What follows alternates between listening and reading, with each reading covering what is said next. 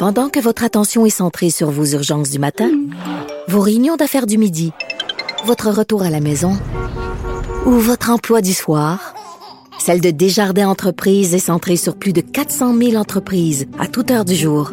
Grâce à notre connaissance des secteurs d'activité et à notre accompagnement spécialisé, nous aidons les entrepreneurs à relever chaque défi pour qu'ils puissent rester centrés sur ce qui compte, le développement de leur entreprise.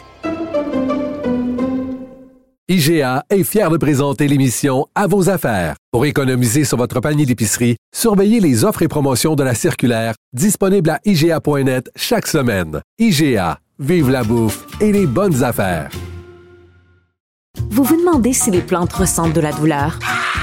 Ou encore, comment est-ce que les daltoniens voient le monde? Le balado en cinq minutes est pour vous. Explorez la science, l'actualité et l'histoire en un temps record. La Feu, en collaboration avec le gouvernement du Québec, est fière de propulser la série Balado en cinq minutes. Ne laissez pas les questions sans réponse plus longtemps. En cinq minutes, disponible sur l'application et le site cubradio.ca. Cube Radio. Du, Trisac. L'original. Radio.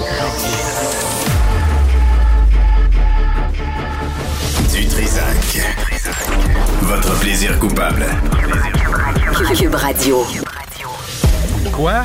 1er décembre? Euh, merci, euh, Florence, euh, baisser la lumière parce que comme les yeux euh, fragiles, moi, puis, euh, je suis toujours plus beau dans l'obscurité. C'est ce qu'on me dit depuis des années. Vendredi 1er décembre 2023, j'espère que vous allez bien. On aura Mme Dufault, qui est la mairesse de Saguenay-sur-Ferrat, euh, vers midi 40 pour réagir à l'entrevue d'hier avec Catherine Pagé, cette résidente qui vit à côté d'un centre de refuge qui était auparavant un couvent. Là, elle trouve des sans-abri qui montent des tentes sur son terrain. Elle est directement voisine les petits ont peur, les enfants ont peur, euh, ils retrouvent toutes sortes de mauvaises surprises euh, à chaque jour. Donc, euh, est-ce que, puis elle a fait appel à la classe politique, c'est un, une fondation qui a transformé un couvent en centre de, sans-abri avec des problèmes de toxicomanie et pas toujours, toujours dans le meilleur des esprits. Donc, on veut, Mme Dufault sera avec, là, avec nous pour euh, revenir là-dessus, là, puis qu'est-ce qu'on peut faire aussi euh, pour, pour aider cette famille qui, a une maison qui a plus aucune valeur parce qu'il y a une fondation qui a hérité d'un couvent et là, tout à coup, ben, c'est des voisins quand même qui, qui font peur aux enfants. Donc, on va revenir sur cette question au cours de l'émission, mais avec nous, Marvin Rautran, qui est directeur de la Ligue des droits de la personne au sein de la plus vieille organisation juive du pays, la Bnébrite. Euh, Monsieur Rautran, bonjour. Bonjour, M. Dutressac. Merci pour l'invitation. Comment ça va, vous? Euh, vous étiez en politique municipale avant? Oui, euh, je, pense que au moins depuis la fois vous m'avez interviewé quand j'étais conseiller municipal à Montréal. Mais j'apprécierais l'opportunité de parler à vous aujourd'hui. OK. La, ligne coupe euh, fréquemment. Là, on va essayer de faire ça euh, vite, M. Rotrand. Euh, je lisais Bouchra Manail, qui a été nommé par Valérie Plante, la commissaire à la lutte contre le racisme à la ville de Montréal. J'avais l'impression, puis de toute évidence, je me trompais, que vous, à la Bnébrite, vous l'aviez rencontré, mais c'est pas le cas, hein? Non, c'est le cas. Elle a envoyé une invitation à mon collègue Hank Topaz, qui est le directeur régional du Québec. il y a beaucoup des groupes juifs qui ont demandé sa démission. Euh, on a déjà dit en public que la communauté juive n'a pas grande confiance en elle, mais M. Topaz a décidé de prendre la réunion pour entendre ce qu'elle va dire et d'exiger une apologie et des certaines garanties.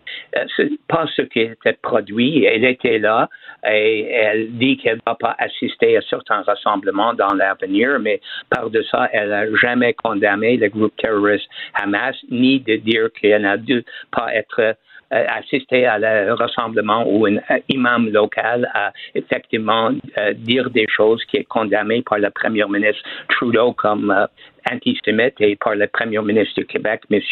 Legault, comme incitement à la haine et pense qu'on a pensé au moins, elle va dire une erreur d'être là, mais elle n'a pas dit ça.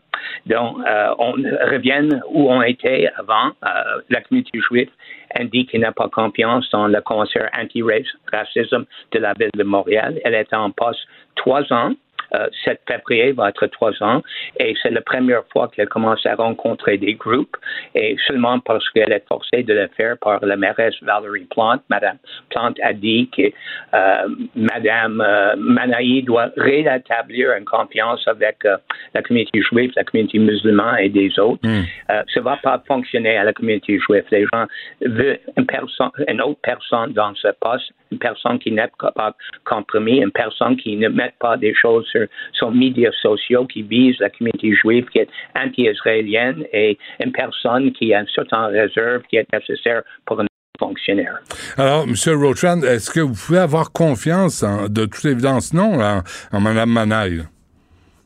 Euh, personnellement, la réponse est non. Euh, à Montréal, depuis euh, le 7 octobre, selon quelques journaux qui citent les chiffres de la service de police, il y a 324 incidents euh, haineux, 118 enquêtes ouvertes. La majorité des crimes haineux visent la communauté juive. Selon CTV, euh, la station anglaise, euh, il y a 63 crimes et 41 incidents haineux, c'est-à-dire 104 qui visent seulement les Juifs à Montréal. Il n'y a pas des arrestations et il n'y a pas des, des déclarations publiques de Mme Manaï déplorant la situation. Donc, elle a peu dire quelque chose quand deux écoles juives étaient attaquées. Vous vous hmm. souvenez, M. Ouais. il y a des coups de tir vers deux écoles juives et une école est visée deux fois. Il y a deux incidents euh, où quelqu'un ou des personnes a lancé des cocktails Molotov, une à une synagogue, une autre à le conseil communautaire juif. Pour nous, ça, c'est des crimes majeurs. C'est pas quelque chose de mineur. Et il n'y a pas d'arrestation jusqu'à maintenant. Hmm. La communauté juive a déjà demandé beaucoup plus de ressources policières. On apprécierait le fait que les patrouilles additionnelles devant les institutions, mais Montréal doit faire ce que Toronto a fait. Toronto a ajouté 15 officiers à son escouade anti-haine. À Toronto, euh, le le directeur du service police, M. Myron Bemke, a dit que solutionner les 38 incidents antisémites que Toronto a vécu depuis les dernières cinq semaines, c'est une priorité pour la ville. Et effectivement, il y a des arrestations. À Montréal, nous ne voyons pas la même chose. Euh, il y a beaucoup des incidents, beaucoup des menaces, un effort de semer la peine.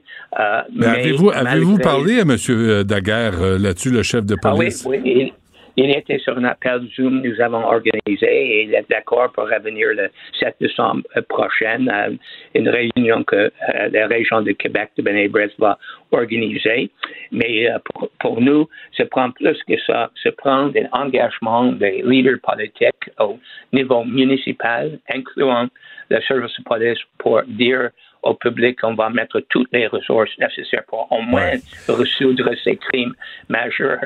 Pensez-vous de qu'est-ce qui, euh, qu'est-ce va être la réaction de l'hôtel de ville si quelqu'un euh, lance une Molotov cocktail contre une mosque ou une église?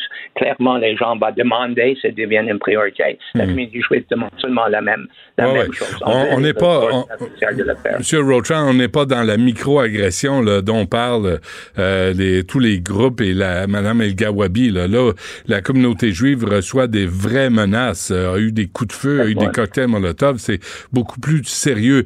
Euh, je reviens à Mme Manaille, euh, M. Rotrand.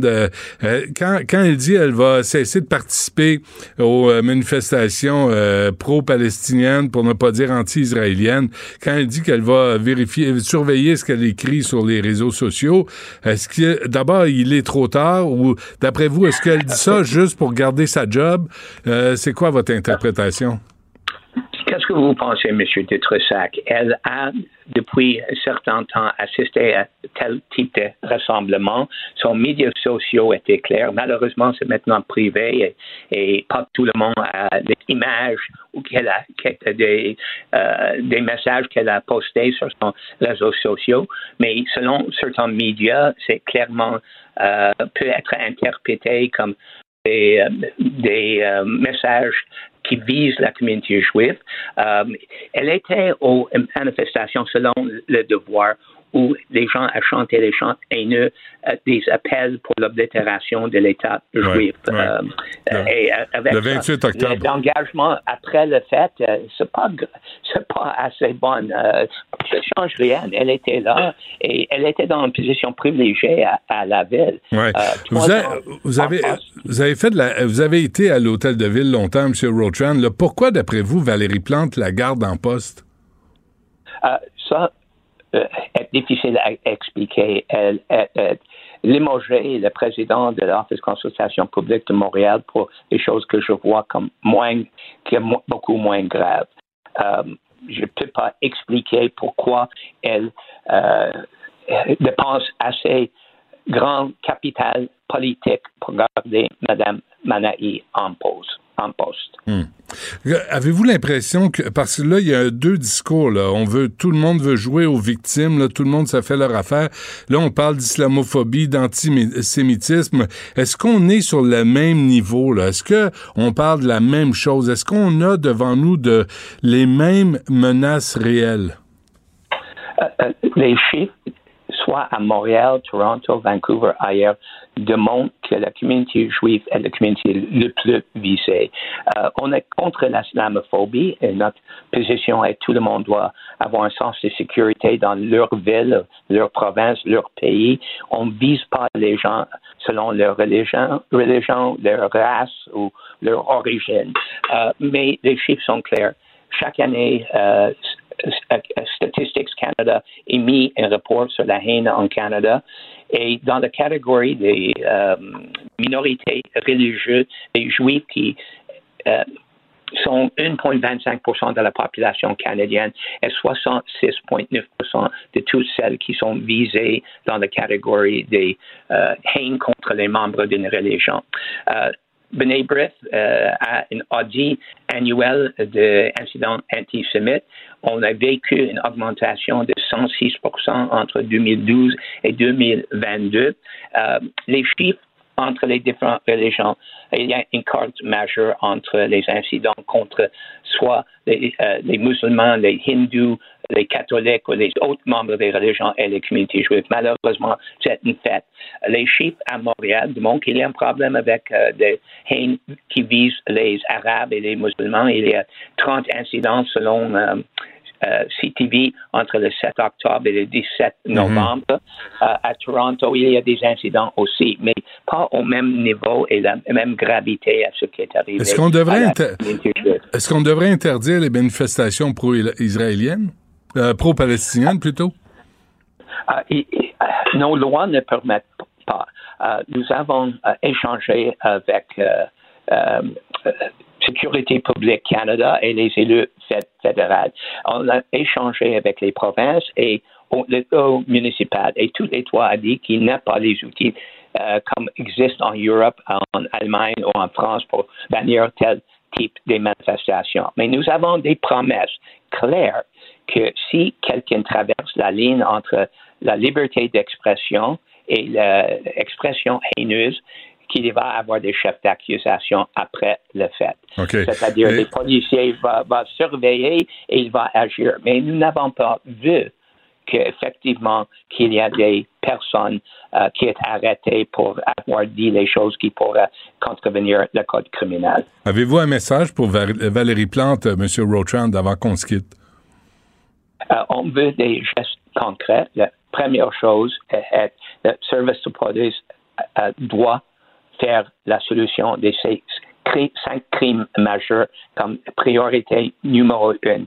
Toute la communauté juive est ébranlée. On est chanceux que personne n'était pas tué ou blessé, que le dommage est relativement mineur. Mais une des écoles où il y a des coups de, tir est une école d'oratoire. Il y avait des étudiants dedans quand euh, les coups étaient tirés. Donc, euh, Monsieur de Tressac, on a besoin beaucoup plus que juste des choses, disons, on est avec vous, on est en solidarité, on a besoin des gestes concrets. Marvin Rotrand de l'Avenue euh, merci, M. Rotrand. Portez-vous. Pendant que votre attention est centrée sur cette voix qui vous parle ici ou encore là, tout près ici, très loin là-bas, ou même très, très loin. Celle de Desjardins Entreprises est centrée sur plus de 400 000 entreprises partout autour de vous. Depuis plus de 120 ans, nos équipes dédiées accompagnent les entrepreneurs d'ici à chaque étape pour qu'ils puissent rester centrés sur ce qui compte, la croissance de leur entreprise. IGA est fier de présenter l'émission À vos affaires. Pour économiser sur votre panier d'épicerie, surveillez les offres et promotions de la circulaire disponible à IGA.net chaque semaine. IGA, vive la bouffe et les bonnes affaires. Vous vous demandez si les plantes ressentent de la douleur? Ou encore, comment est-ce que les daltoniens voient le monde? Le balado en cinq minutes est pour vous. Explorez la science, l'actualité et l'histoire en un temps record. La Feu, en collaboration avec le gouvernement du Québec, est fière de propulser la série Balado en cinq minutes. Ne laissez pas les questions sans réponse plus longtemps. En cinq minutes, disponible sur l'application et le site cubradio.ca. Bien. Vous écoutez Du Trisac. Vous venez de vous connecter en direct sur Cube Radio? Pas de stress. Tout est disponible en balado sur l'application ou le site cube.radio. Alexandre Dubé est avec nous euh, en chemin pour euh, Québec. Euh, Monsieur Dubé, bonjour. En direct de Villeroy, Benoît. Ah oui, bon. As-tu flyé tout de suite après l'émission? Ah oui, oui, flyer, flyer. Flyer, Je suis là. en train de recharger mon véhicule là, au moment où on se parle. Comment fait? T'as- Tu l'as pas chargé avant de partir? Non, je pouvais pas, ça marchait pas. Oui, non. Ben oui, je sais bien. Tant ta gosse. Prends- Prends-toi donc un V8, là, un gros char qui pollue. Arrête d'en Un parler. gros pick-up. Hey, on cherche. La euh, vie irait mieux. Là, on devrait tous se mettre ensemble, là, mais nous, de notre côté, là, Florence Lamoureux, Sybelle Olivier, là, on cherche combien la FAE a mis en, en avocat pour contester la loi 21. La FAE qui a pas de fonds de grève, mais qui choisit là où on va dépenser, euh, sans consulter les membres d'ailleurs. Euh, Puis euh, c'est vraiment compliqué de trouver ça. C'est une information. Là. Euh, la FAE veut pas euh, transmettre cette information-là. La FAE qui est interpellée directement par le premier ministre François Legault, hein, Benoît. Ouais. Euh, depuis, le, depuis le début de ce conflit-là, euh, je dirais que c'est la fois où le PM s'est adressé le plus directement aux syndicats. Là. Et, je vais vous dire, je vais vous lire exactement ces paroles. Ce qui se passe actuellement, c'est mauvais pour nos enfants. Je demande aux syndicats d'enseignants d'arrêter la grève pour le bien de nos enfants. Et ça, il a fait cette déclaration-là tout juste avant d'entrer dans, dans le Salon Bleu aujourd'hui, dans l'attente toujours de la décision de la FAE. La FAE, là, juste pour faire une petite remise en contexte, c'est le syndicat qui tout de suite est allé en grève générale illimitée, une stratégie bien différente que j'ai questionnée comparativement, par exemple, à celle choisie par le Front commun et la FIG d'y aller d'une journée, deux journées, trois journées de grève, prendre un pas de recul, voir où on- vont les négociations, annoncer d'autres journées de grève. La FAE, on, y va all-in, mais on va à guerre avec un tire-poids parce qu'on n'a pas de fonds de grève. Alors là, semble-t-il, là, semble-t-il qu'il y aurait eu des avancées à la table, si bien que là, ben, lors d'une rencontre qu'ils ont l'habitude de faire là, de manière euh, régulière, l'instance, les instances de la FAE devaient prendre une décision, à savoir, est-ce qu'on met la grève générale illimitée sur pause? Là, on est toujours en attente de la réponse. Est-ce qu'on fait entrer un conciliateur? Ben, Je me dis, mais me semble que cette étape-là, Benoît, on n'aurait pas dû la faire avant Ben oui. avant d'aller tout de suite en grève générale illimitée. Mm. Et, et moi, j'ai senti un certain point tournant cette semaine dans l'opinion publique envers les syndicats. Euh, est-ce que est-ce que le voyage de Magali Picard de la FTQ à Dubaï, un voyage éclair, est-ce que ça a pour quelque chose? Chez certaines personnes, oui. Chez certains syndiqués aussi qui ont soulevé des questions, mais même si la, la FAE ne fait pas partie du Front commun, quand même, ça, tu sais, ça a un impact sur le mouvement syndical comme tel. Mais l'argument, je pense, qui a eu le plus de poids au niveau de l'opinion publique cette semaine, c'est l'impact sur l'apprentissage des enfants. Là. Parce que là, on est dans la deuxième semaine où il y a des perturbations comme telles dans nos écoles. Euh, on voit Noël arriver et là, on a entendu des voix s'élever des experts. Là. Nous, on commente l'actualité, on est observateur de ce qui se passe. Mm. Mais tu sais, il y a des experts aussi qui sont, qui sont sortis en entrevue, qui ont dit ben on est inquiet, on est inquiet là, des retards d'apprentissage des enfants, de l'écart entre les plus forts, les plus faibles. Puis moi, c'est tout ce qui m'a jeté à terre, honnêtement. Là? Mm. Je recevais à mon épisode un, un- un représentant des, euh, des écoles privées, des établissements d'enseignement privés Mhm. au, euh, au Québec, OK? Il s'appelle euh, David Bowles, euh, président de la Fédération des établissements d'enseignement privés. Et là, il me disait, dans la discussion, il disait, ah ben, tu sais, vous savez, quand il y a eu, par exemple, la, la COVID, c'est bon, euh, les écoles privées, on a pu recommencer plus rapidement. Après ça, euh, ah ben, vous savez, euh, dans les écoles privées, les attributions de tâches, là, les attributions de classe, là, on règle ça au printemps, puis ça fonctionne bien. Ah, c'est Ben oui. ça a l'air d'être Ben bien oui. compliqué au réseau public, mais Ouais, ça, marche ouais. dans le privé, semble-t-il. Ah, puis euh, dans son établissement, euh, on manque pas de profs, là, tout est correct, il n'y en Ah a ouais. pas besoin.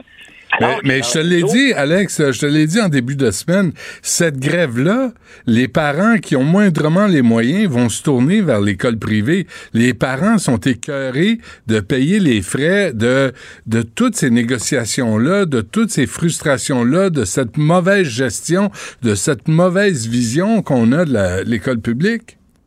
Puis Benoît, l'écart entre le public et le privé est ahurissant.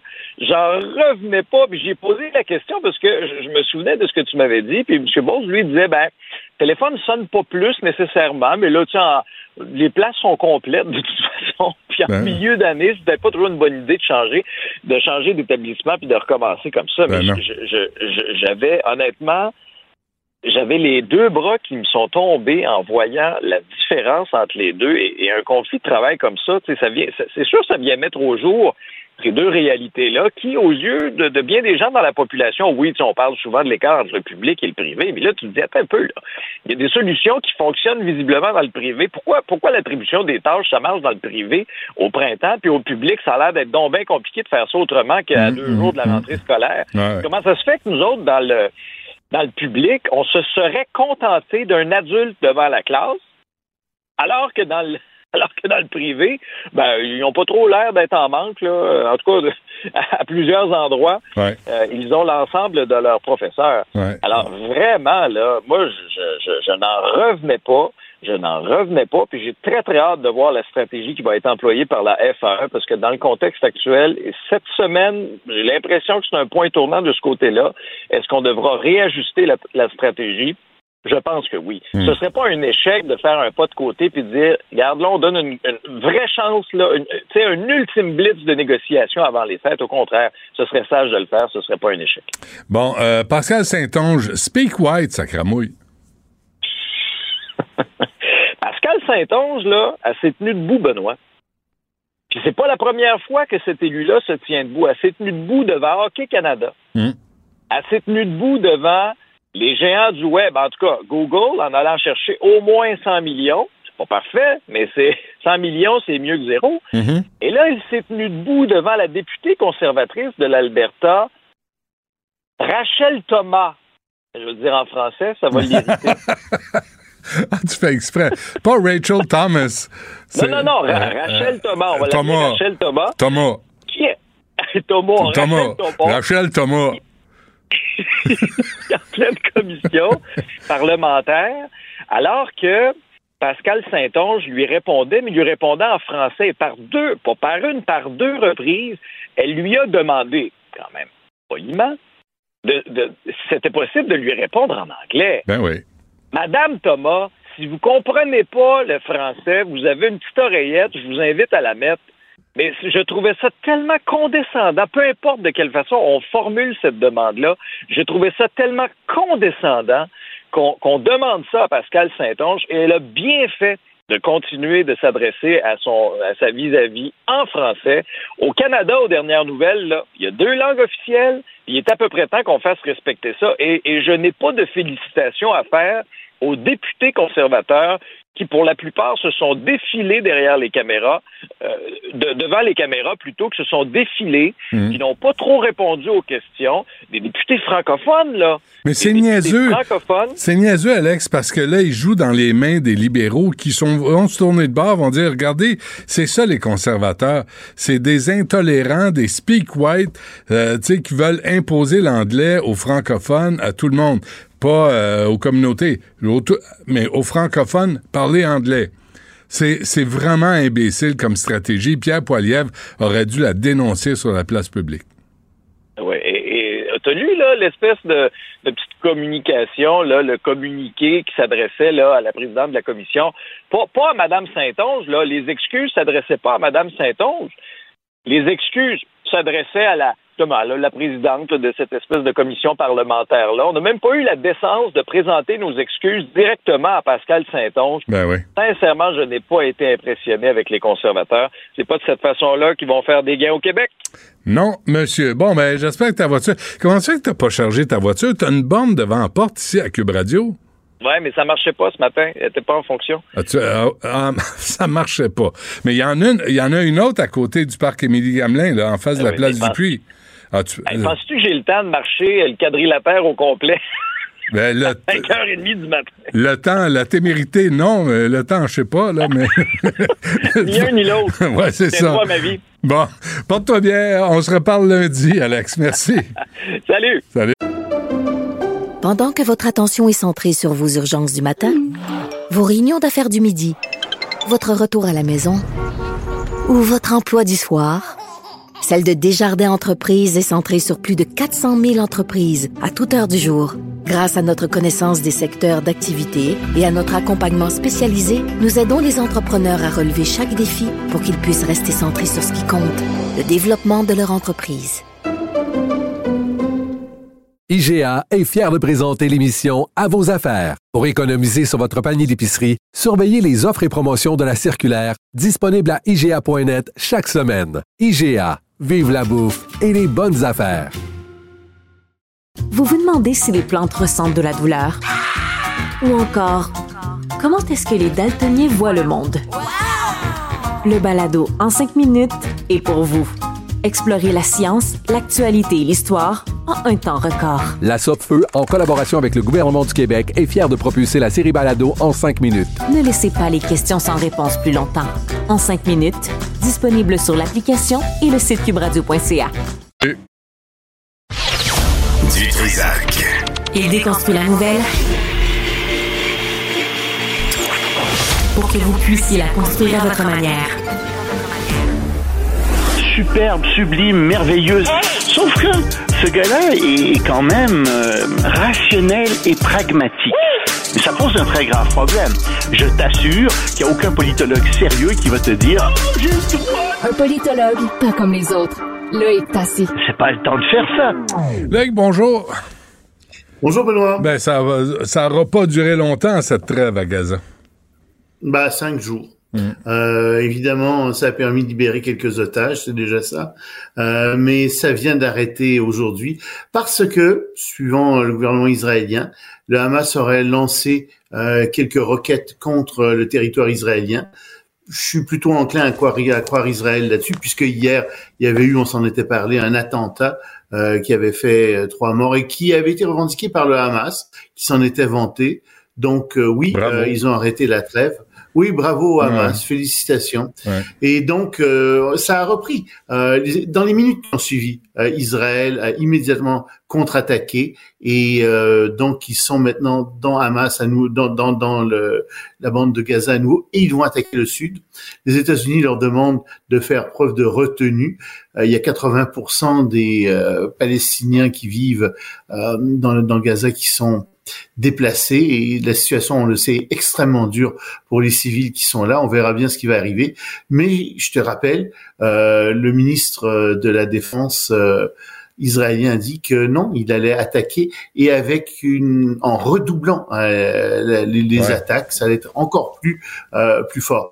On a eu ah, aussi des nouvelles. Euh, excuse-moi, mais euh, tu as lu le, dans Wall Street Journal aujourd'hui, là, il annonce, euh, écoute, ils vont, ils sont le, Mossad, le service d'intelligence israélien, le gouvernement israélien promet d'assassiner tous les leaders du Hamas, que ce soit au Liban, au Qatar, en Turquie, en Russie, en Iran, ils vont les trouver, ils vont les tuer. Oui, mais ils n'ont pas le choix. Ben, je, je, pense que c'est une politique qui est très dure, mais ils n'ont pas le choix. Euh, et euh, ces gens-là sont non seulement euh, ce, sont non seulement des islamistes, ce sont aussi des terroristes euh, et euh, ces gens-là ont le cerveau complètement lessivé par leur propre propagande parfois. Ils s'imaginent encore une fois que il faut complètement détruire Israël ah et, et, renvoyer à la mer tous les juifs israéliens, ce qui n'a aucun sens. Carburer, ces gens-là sont prêts à tout. Au meurtre, à la à la haine, à la à la torture, au viol. Et, ce que j'allais dire, c'est qu'ils n'ont même pas bien traité les otages les otages avaient presque rien à manger. Je comprends qu'il n'y avait pas grand-chose à manger là-bas, mais ils vivaient dans le noir, dans l'obscurité, 22 heures sur 24, l'obscurité complète. Euh,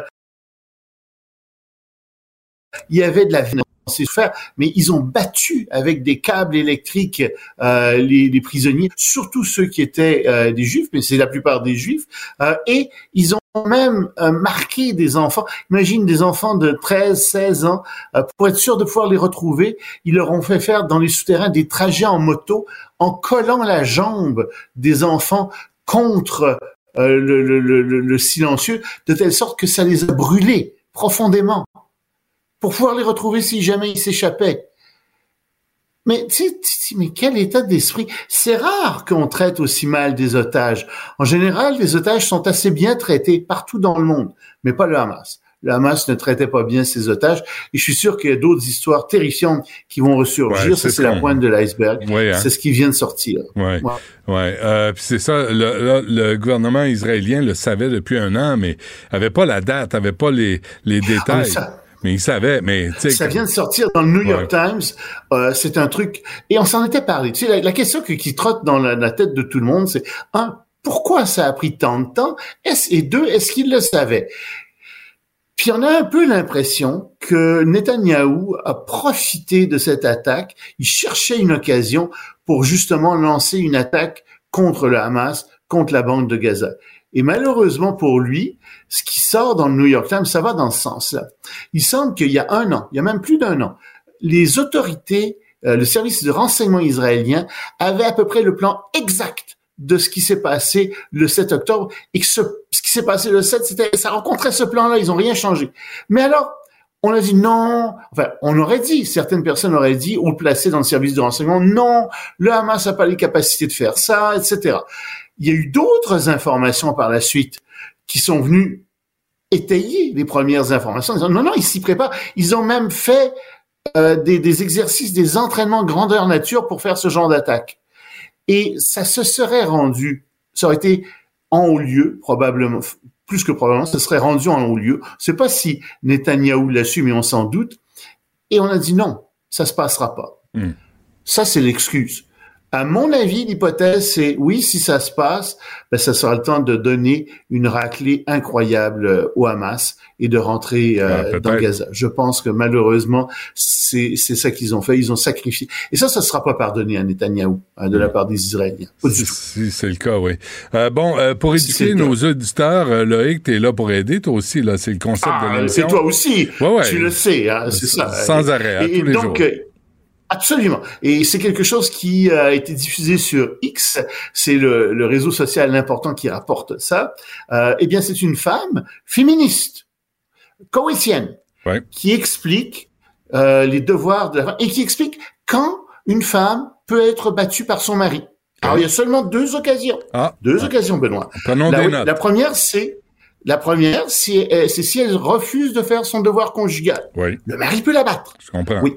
Et la deuxième, c'est si elle sort de la maison sans la permission de son mari. Ben là. aussi, le mari peut la battre. Ah bah oui, écoute.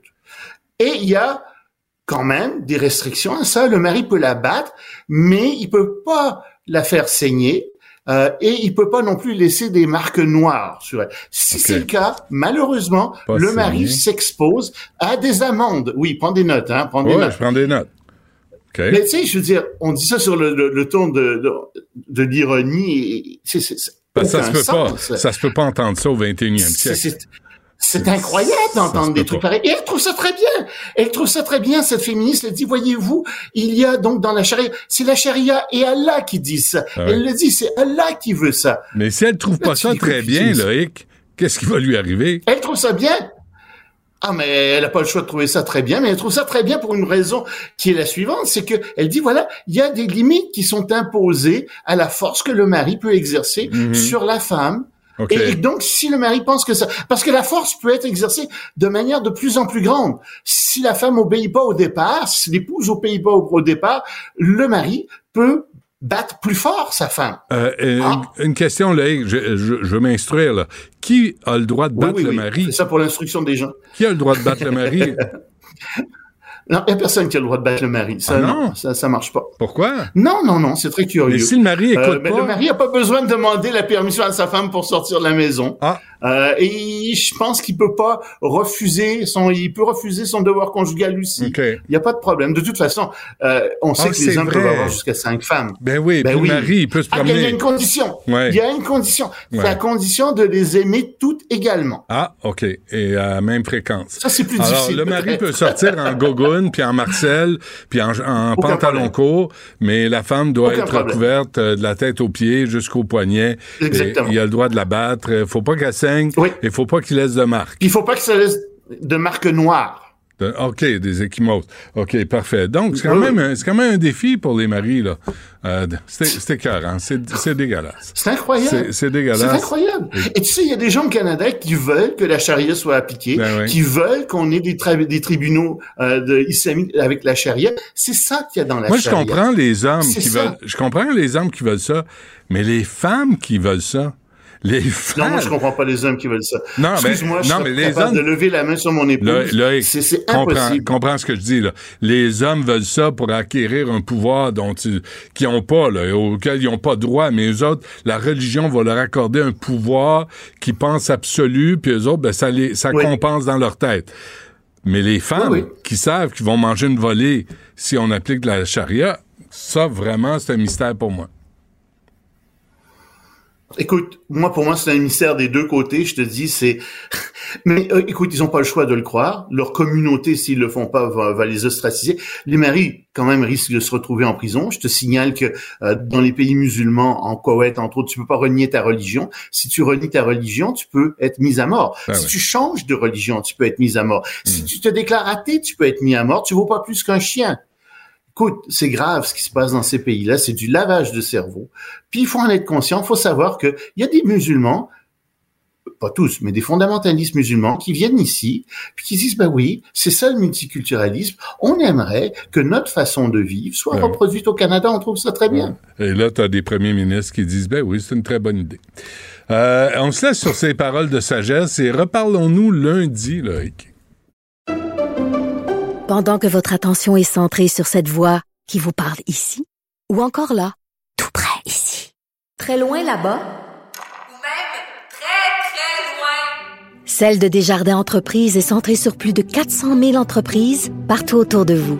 Depuis plus de 120 ans, nos équipes dédiées accompagnent les entrepreneurs d'ici à chaque étape pour qu'ils puissent rester centrés sur ce qui compte, la croissance de leur entreprise.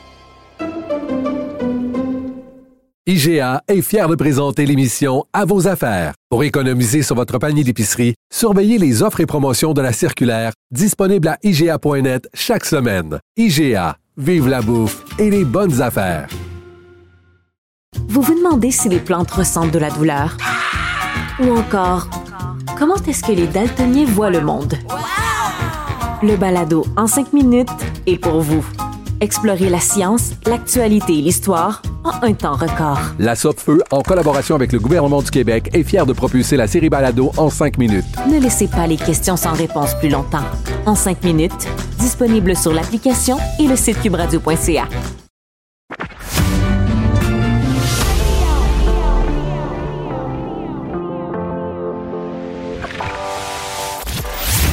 Il cuisine, il talonne, il questionne pour obtenir les vraies réponses.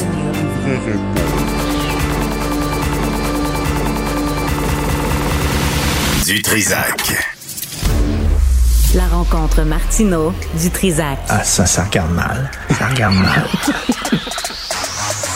Il commente l'actualité dans le calme et la sérénité. Arrête de te plaindre, arrête de chialer. Une génération de flambous, de mollassons. Des propos sérieux et réfléchis. Tu me niaises-tu? Ben oui.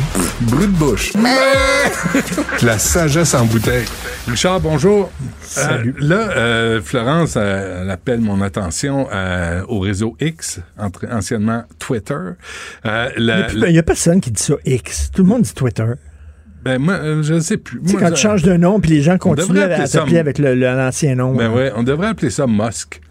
Oui, c'est bon. Musk, c'est tout. Musk. Musk. C'est comme Facebook, Meta. Euh, bref, euh, la Fédération euh, autonome de l'enseignement a répondu à François Legault. Elle dit non au chantage émotif de François Legault, qui demandait aux syndicats d'enseignants d'arrêter la grève pour le Mais- bien de nos enfants. Elle dit, je, je sais, Monsieur Legault, les profs de la FAE rejettent le chantage émotif. Ce qui fait mal à l'école publique, c'est la détérioration, détérioration, pardon, du système qui s'est exacerbé depuis que vous êtes au pouvoir. Je trouve cute François Legault. Tu sais, c'est comme, c'est comme si c'était une famille, là. Arrêtez de faire la grève, là, puis rentrez donc. Je comprends qu'il soit Rentrez- fâché contre moi. Rentrez donc, là. Arrêtez de faire la Attends, c'est parce que, tu sais, eux autres se disent, là, je parlais tantôt à un prof, c'est maintenant ou jamais. Il y a Ouais. des gros problèmes depuis 20 ans dans le système d'éducation. Là, on sort, on est toute la gang. C'est pas vrai qu'on va rentrer en queue entre les deux jambes. C'est là que ça se passe. C'est là que ça se passe.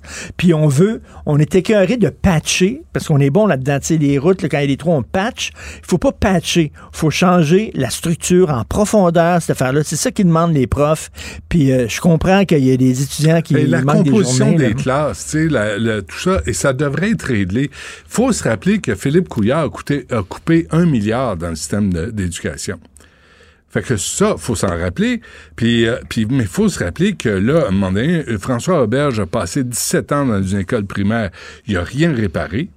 Malgré l'excellent livre qu'il avait écrit. Super là, bon livre. Là, Bernard Drinville arrive, tu l'entends pas, et coin coin, entre animer une émission de radio, puis gérer un ministère, là, c'est deux. Puis moi, j'ai l'humilité de me dire, je serais pas capable de, probablement, de faire ça.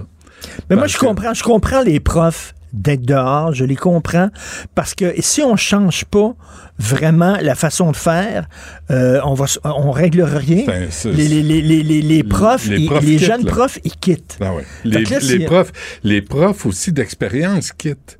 Les profs là- sont écœurés, là. Ils vont... là, mais le gars qui dit arrêtez, puis, puis rentrez. Ouais. Franchement, Mais, c'est mais- tu sais, au lieu de dire, voici sur quoi on travaille, je comprends vos, vos, vos griefs, pas vos frustrations, vos griefs, parce qu'ils sont réels. Puis, au lieu d'être transparent, dire, voici sur quoi on travaille. On, on travaille sur la composition des classes. On travaille sur les groupes spécialisés. On travaille sur les enfants qui ont des problèmes particuliers. Pas les petits monstres, les mal élevés. Ceux qui ont de vrais problèmes d'apprentissage, on va les aider. On va pas les, les ostraciser, on va les aider. On va les mettre à part, puis on va mettre du personnel. On travaille là-dessus sur vos griefs. Mais là, non. Arrête donc. Envoyez donc. Soyez donc Quand les, sérieux. sondages, quand, les, quand les Legault. sondages sont pas bons, vous avez la CAQ qui dit ils m'aiment pas, moi. Comme un père de famille. contre moi. Comme un père de famille. Ben oui, ben oui. Arrête donc. Ben oui. donc. C'est dit de ramasser plus- ta chambre, là. Je voulais pas me fâcher. C'est un peu plus sérieux que ça. Là. Hey, t'as vu l'opération policière qu'il y a eu sur le réseau de pédos? Laquelle? Non. T'as vu ça? Non. 300 policiers. OK? Attends, check bien ça, là. 300 policiers. Ils ont fait des descentes. Montréal, Québec, Laval, Longueuil, Trois-Rivières, Gatineau, Sherbrooke, Val-d'Or, Repentigny, Saint-Jérôme. Terrebonne, Rouen-Noranda, Saint-Hyacinthe. Boum, on part. 300 policiers. Ils ont arrêté un réseau de pédos. OK, les gens là, qui étaient ensemble, qui ont fait un réseau informatique, ça allait, là, les suspects, de l'âge de 17 ans à 74 ans. Ah. Ça, ça, Benoît, là, je reviens toujours là-dessus. On n'est pas responsable de nos fantasmes. On vient au monde, puis on a des images dans la tête qui nous collent tout le temps. Il y en a, c'est les fesses, il y en a d'autres, c'est les seins, il y en a d'autres, c'est les grosses, il y en a d'autres, c'est les petits. Bon. Quand tes fantasmes à toi, c'est les enfants, tu dis, ça n'a pas de bon sens. Je vais aller chercher de l'aide. Je vais aller voir un psy. Aidez-moi quelqu'un. Il y a eu un film là-dessus qui s'appelle The Woodman. Oui, avec Kevin Bacon. Kevin Bacon. T'as vu ça, Extraordinaire toi? film. Extraordinaire film. Un gars qui sait qu'il est pédophile, puis il essaie de s'en sortir. il veut Il pas essaie- passer à l'acte. Il veut pas passer à l'acte. Ouais. Ah, ben, je savais pas que tu avais vu ça. Ouais. Très peu de gens ont vu ce film-là. Ouais. C'est pour ça que t'es mon ami. Ben oui. Puis, euh, et, et puis, très peu de gens ont vu ça. Puis, le gars, il, il est mal dans sa peau. Ouais. Puis, c'est bizarre parce que C'est un t'es comme... dilemme, là, T'as euh, un- t'as une empathie pour un pédophile dans ce film-là. Tu finis par comprendre ça, par quoi il passe, puis en même temps, tu l'haïs parce qu'il a déjà Ben oui. passé à l'acte, puis tu le détestes pour ça, parce qu'il a il- abusé Il d'enfants. passe près des écoles, puis là, il arrête, puis il regarde les enfants, puis là, non, il dit, il faut que je continue mon Mais- chemin, mais comme un alcoolique qui lutte contre ses Juste démons. une là. parenthèse, là, le courage que ça prend comme acteur de jouer ce genre de rôle-là. Ça, c'est quelque chose. Parle-moi pas des acteurs, tu sais, de rock qui joue toujours le héros, puis le coin-coin, puis les gros bras. oui. Là, t'as Kevin Bacon, qui est probablement pas connu par la population en général, qui a osé jouer ce genre de rôle-là. ça, ça peut tuer ta carrière. T- Puis il est vraiment, vraiment bon. Allez voir ça de Woodman. Et donc, lui, il cherche de l'aide, mais ces, ces gars-là, ils ont dit non, je m'en fuck. Je cherche pas de l'aide, moi. Je Ce que je des veux, c'est amis. des amis, puis on va se faire un réseau, puis là, on va se donner des trucs, puis on va se passer des photos puis des vidéos, puis tu sais, c'est il n'y a jamais assez d'enfants abusés, torturés. Il n'y en a jamais assez. Là. Ça leur en prend toujours plus. Parce qu'ils n'ont pas, trois, ils ont pas trois images là, dans leur ordinateur. Il y en a par centaines et par milliers. C'est des malades. Là. Puis pendant, pendant les, les fouilles qu'ils ont faites, ils ont trouvé des amphétamines, euh, puis euh, du cristal mat, puis de la coke. Tu sais, t'imagines tes journées, les journées de ces gens-là, qui sont tout le temps dans Centré là-dessus. le cul, la dope, puis tout ça, puis Ouais. chercher des enfants, puis on sniffe, puis on prend Ouais. du cristal mat. C'est quoi cette vie-là? C'est, tu sais C'est quoi? une vie, ça, Christy? C'est, tu sais Ouais, quoi la bonne nouvelle là-dedans? C'est que demain, là, ils vont sûrement déjà être libérés. Tu penses? Ils vont être retournés chez eux. Puis ils vont Là, il y recommencer a en attente 26 ou 27 arrestations. en attente de leur procès. Et là, check ben le juge là, qui Eh va oui. leur donner, là, sont censés être plus sévères. là. Nicole n'arrête pas de me dire. sont censés être plus sévères- dès que c'est une atteinte aux enfants. sont-tu? Regarde bien ça. Deux ans moins un jour chez vous à regarder euh, Illico, Netflix, ça, serait, euh, ça se guérit-tu, ça? Mettons, tu fais 5 ans de prison, Asti, tu sors. asti. Veux-tu que je te dise? sors, ils ont encore la, la, la bisoune en feu en sortant de là. Ta coupe, asti. Hein? Ta coupe. Euh, tu, euh, donnes des médicaments pour couper ça. Pour... Tu sais, on a des médicaments, là, pour tout. Je peux pas croire que tu peux pas avoir un médicament pour couper la libido quand c'est des pédophiles puis qui veulent violer des enfants. Je peux pas croire que ça existe pas. Ça existe. Puis il n'y a, y a pas Ah. une fois, des fois, je sais pas, là, tu sais, euh, tu sais, quand tu fais quelque chose de pas correct dans la vie, là, puis des fois, tu as des remords, je sais pas, tu te regardes, j'aurais pas dû faire ça, puis ça. Ils se regardent pas dans le miroir, des fois, quand ils se brossent les dents, en disant, ben voyons, non, ça n'a pas de bon sens, ce que je suis en train de faire. Un Non, enfant. non, non, si je suis en train d'é- d'échanger des vidéos d'enfants qui se font violer, tu sais, t'as comme, t'as un sursaut de conscience à un moment donné, Christy. Ouais, ouais. C'est quoi ce monde-là? Non, zéro empathie. Moi, tu touches à un enfant, là, que ce soit le châtiment corporel, là, une claque ou n'importe quoi, là, euh, tu sais, t'abuses d'un enfant, là, écoute, t'es pas mieux que mort. T'es ouais. pas mieux que mort. Là, puis à un moment donné, il va falloir arrêter, comme société, il va falloir arrêter de niaiser avec ça.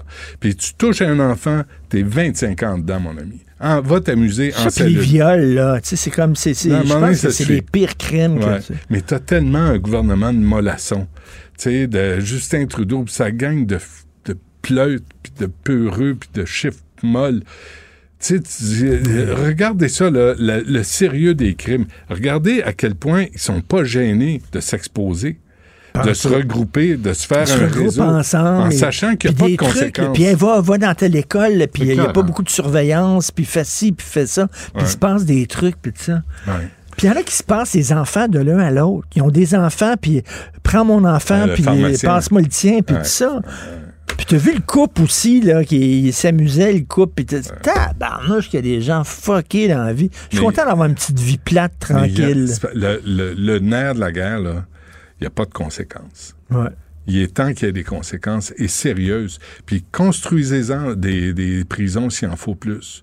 Mais il faut arrêter de les relâcher. faut arrêter l'angélisme. faut arrêter de croire que ces, Mm-hmm. ces gens-là vont voir la lumière par bienveillance. Non, c'est des hosties de de Non, non, tordu, puis attends, de non, mais attends la, la meilleure, c'est quand tu sors, mais tu as des conditions à respecter. Ben oui. Il faut pas que tu es proche d'un État comme, comme Ben, si les gens savaient, comme si la police, Ben la oui. police pouvait les, les, Hey, les suivre 24 heures sur 24, 7 jours par semaine. mettre un GPS dans le gland, toi, mon ami, là, puis on va surveiller par où tu passes dans la vie. À un moment donné, Puis dès que tu as as une érection, ça va sonner au poste de police. puis un- un- avec un petit choc électrique. Bzz. Tu sais, un petit, un petit buzz. Oui, c'est ça. Puis te rappeler un peu à l'ordre, là. Ouais, On te rappelle que c'est- ce ne sont que des enfants. Ouais. Puis on n'est pas censé en abuser ou les torturer ou les violer. Ah, dégueulasse. À part ça, ben bonne fin de semaine. Bon week-end. Ouais, ouais. Bon Manhattan. Ouais, Ce soir, c'est vendredi soir. Écoute, je suis dû. Sais-tu quoi? Je, je T'as sors- encore des boîtes qui sont je pas, sors pas le vermouth, je sors le bourbon. Je me dis, ce soir, je m'en fais un. Puis là, je me dis, non, c'est trop rough. Je le remets là parce que j'ai des boîtes à vider puis j'ai- pas fini. Fait que, euh, Tu sais que dès, part. dès- dès que tu t'en fais un, il va en avoir un deuxième. Non, ah, jamais. Jamais, parce que c'est pas bon pour moi, deux. Vendredi un, c'est assez. Ah ouais. Un, c'est assez. Faut se connaître. Oui, oui, c'est bon, Faut ça. se connaître. Salut, va Salut, chez vous. bye. Merci.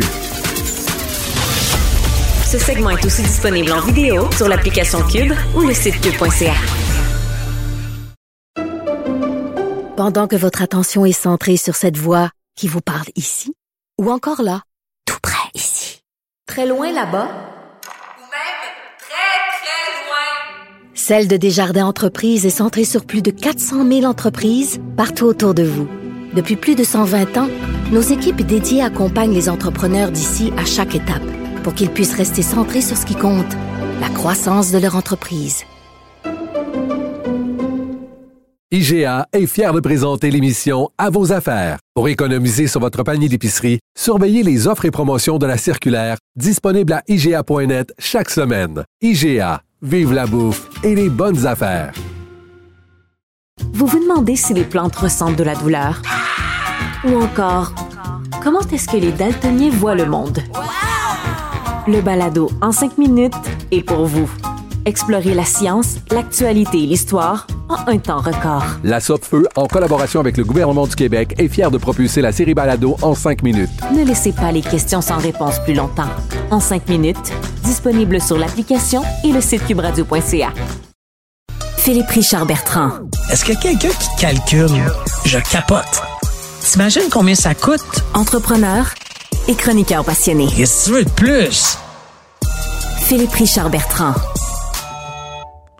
Philippe Richard, bonjour. Salut, comment ça va? Ah, ouais, Hey, c'est vendredi. Je le sais, je Arrête sais, de me poser cette question.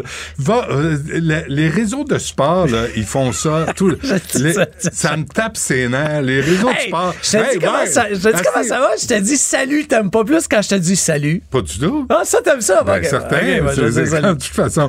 Mais ça va bien. Merci de vendredi. de ma santé de sexagénaire. Euh, tu veux nous parler de quoi, Justin? Ouais, écoute, euh, voyage de la FTQ, OK, euh, on a appris dans le Journal de Montréal, il y a 10 délégués syndicales qui sont à la COP 28. Ben oui. 10. OK? Moi, je je suis allé voir, j'ai un ami qui est là en ce moment, qui est pas dans la fonction publique, c'est une entreprise privée. Il habite Dubaï en plus, mais qu'il est à la COP 28. Puis il m'a fait quand même des, des belles captures de photos. Là, de, des, des- T'arrives dans les restaurants, là, puis il y a des les arbres de Noël, là, c'est des bouteilles de champagne.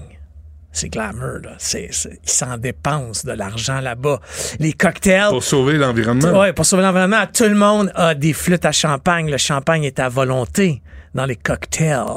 De- c'est- c'est- C'est c'est quand même pas pire. Pendant que les, les syndicats sont en grève, pendant que les gens n'ont pas de salaire dans certains syndicats parce qu'il n'y a pas eu de fonds de grève, il y a 10 délégués syndicales OK, qui sont à la COP 28. Ça coûte 15 000 Benoît, par personne billet d'avion, ton petit tour là-bas. Il va y avoir des comptes. Ça, ça exclut les comptes de dépenses, ça exclut les petits lunchs. Tu sais, parce que t'avais un, t'avais un un arène- un avec ça? per diem, t'as arrêté à New York, faut que tu manges. Tout, tout ça, c'est aux frais de la cent- centrale syndicale. Les membres. Des membres. Puis là, hier, je voyais dans le journal, là, c'est moi qui fais cette corrélation-là. Là.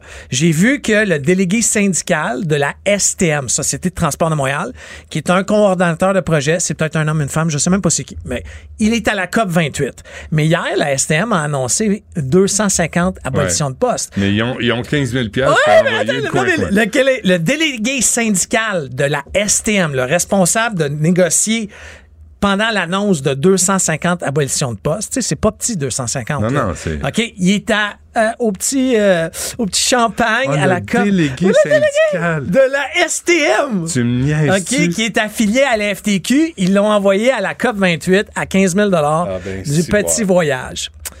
Moi, là, j'avais mon ami euh, John, qui va sûrement m'écouter, euh, qui, qui, qui- c'est compliqué, hein, by the way, pour nous écouter à l'étranger. Il y a une question de droit, ils sont pas toujours capables. En tout cas, peu importe, je le salue. Euh, il, il me dit que qui, qui est un Québécois qui habite là-bas, mais il me dit, Philippe, c'est quoi la différence entre ça puis ceux qui sont allés sur le bateau de Tony à Curso?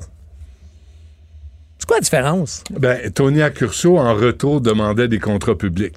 Honnêtement, C'est t'es-tu en train de me dire que la- les délégués qui sont là, là c'est pas un, un cadeau? Ah, ils se font acheter.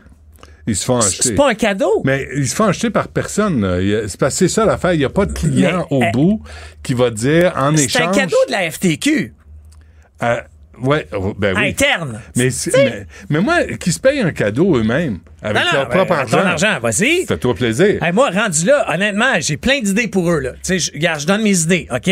Si les 10, là, la prochaine fois qu'ils viennent, qui vont venir voir le ministre, parce qu'ils disent tous que c'est parce qu'ils vont croiser le Ouais, ministre de l'Environnement. ouais. OK, regarde, je vous invite au biodôme. Je vais payer votre ticket d'entrée. Ouais. Je vais inviter le ministre. Je vais aussi payer. Puis je demanderai On pas. va, on va payer un traiteur. On va, on va payer des euh, petites petit sandwichs frettes. Il n'y a aucun problème. Tu sais, Biodome. On peut aussi aller, euh, tu sais, on va aller au centre Biotron. Tu sais, Ouais, il, il est tout le temps vide. tu sais, Ouais. ou- ou- ou souvent vide. Parfait, on va payer ça. Pourquoi il faut faire tu sais, 20 heures d'avion?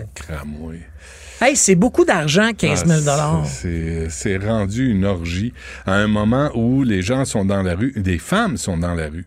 Moi, j'aimerais voir la composition.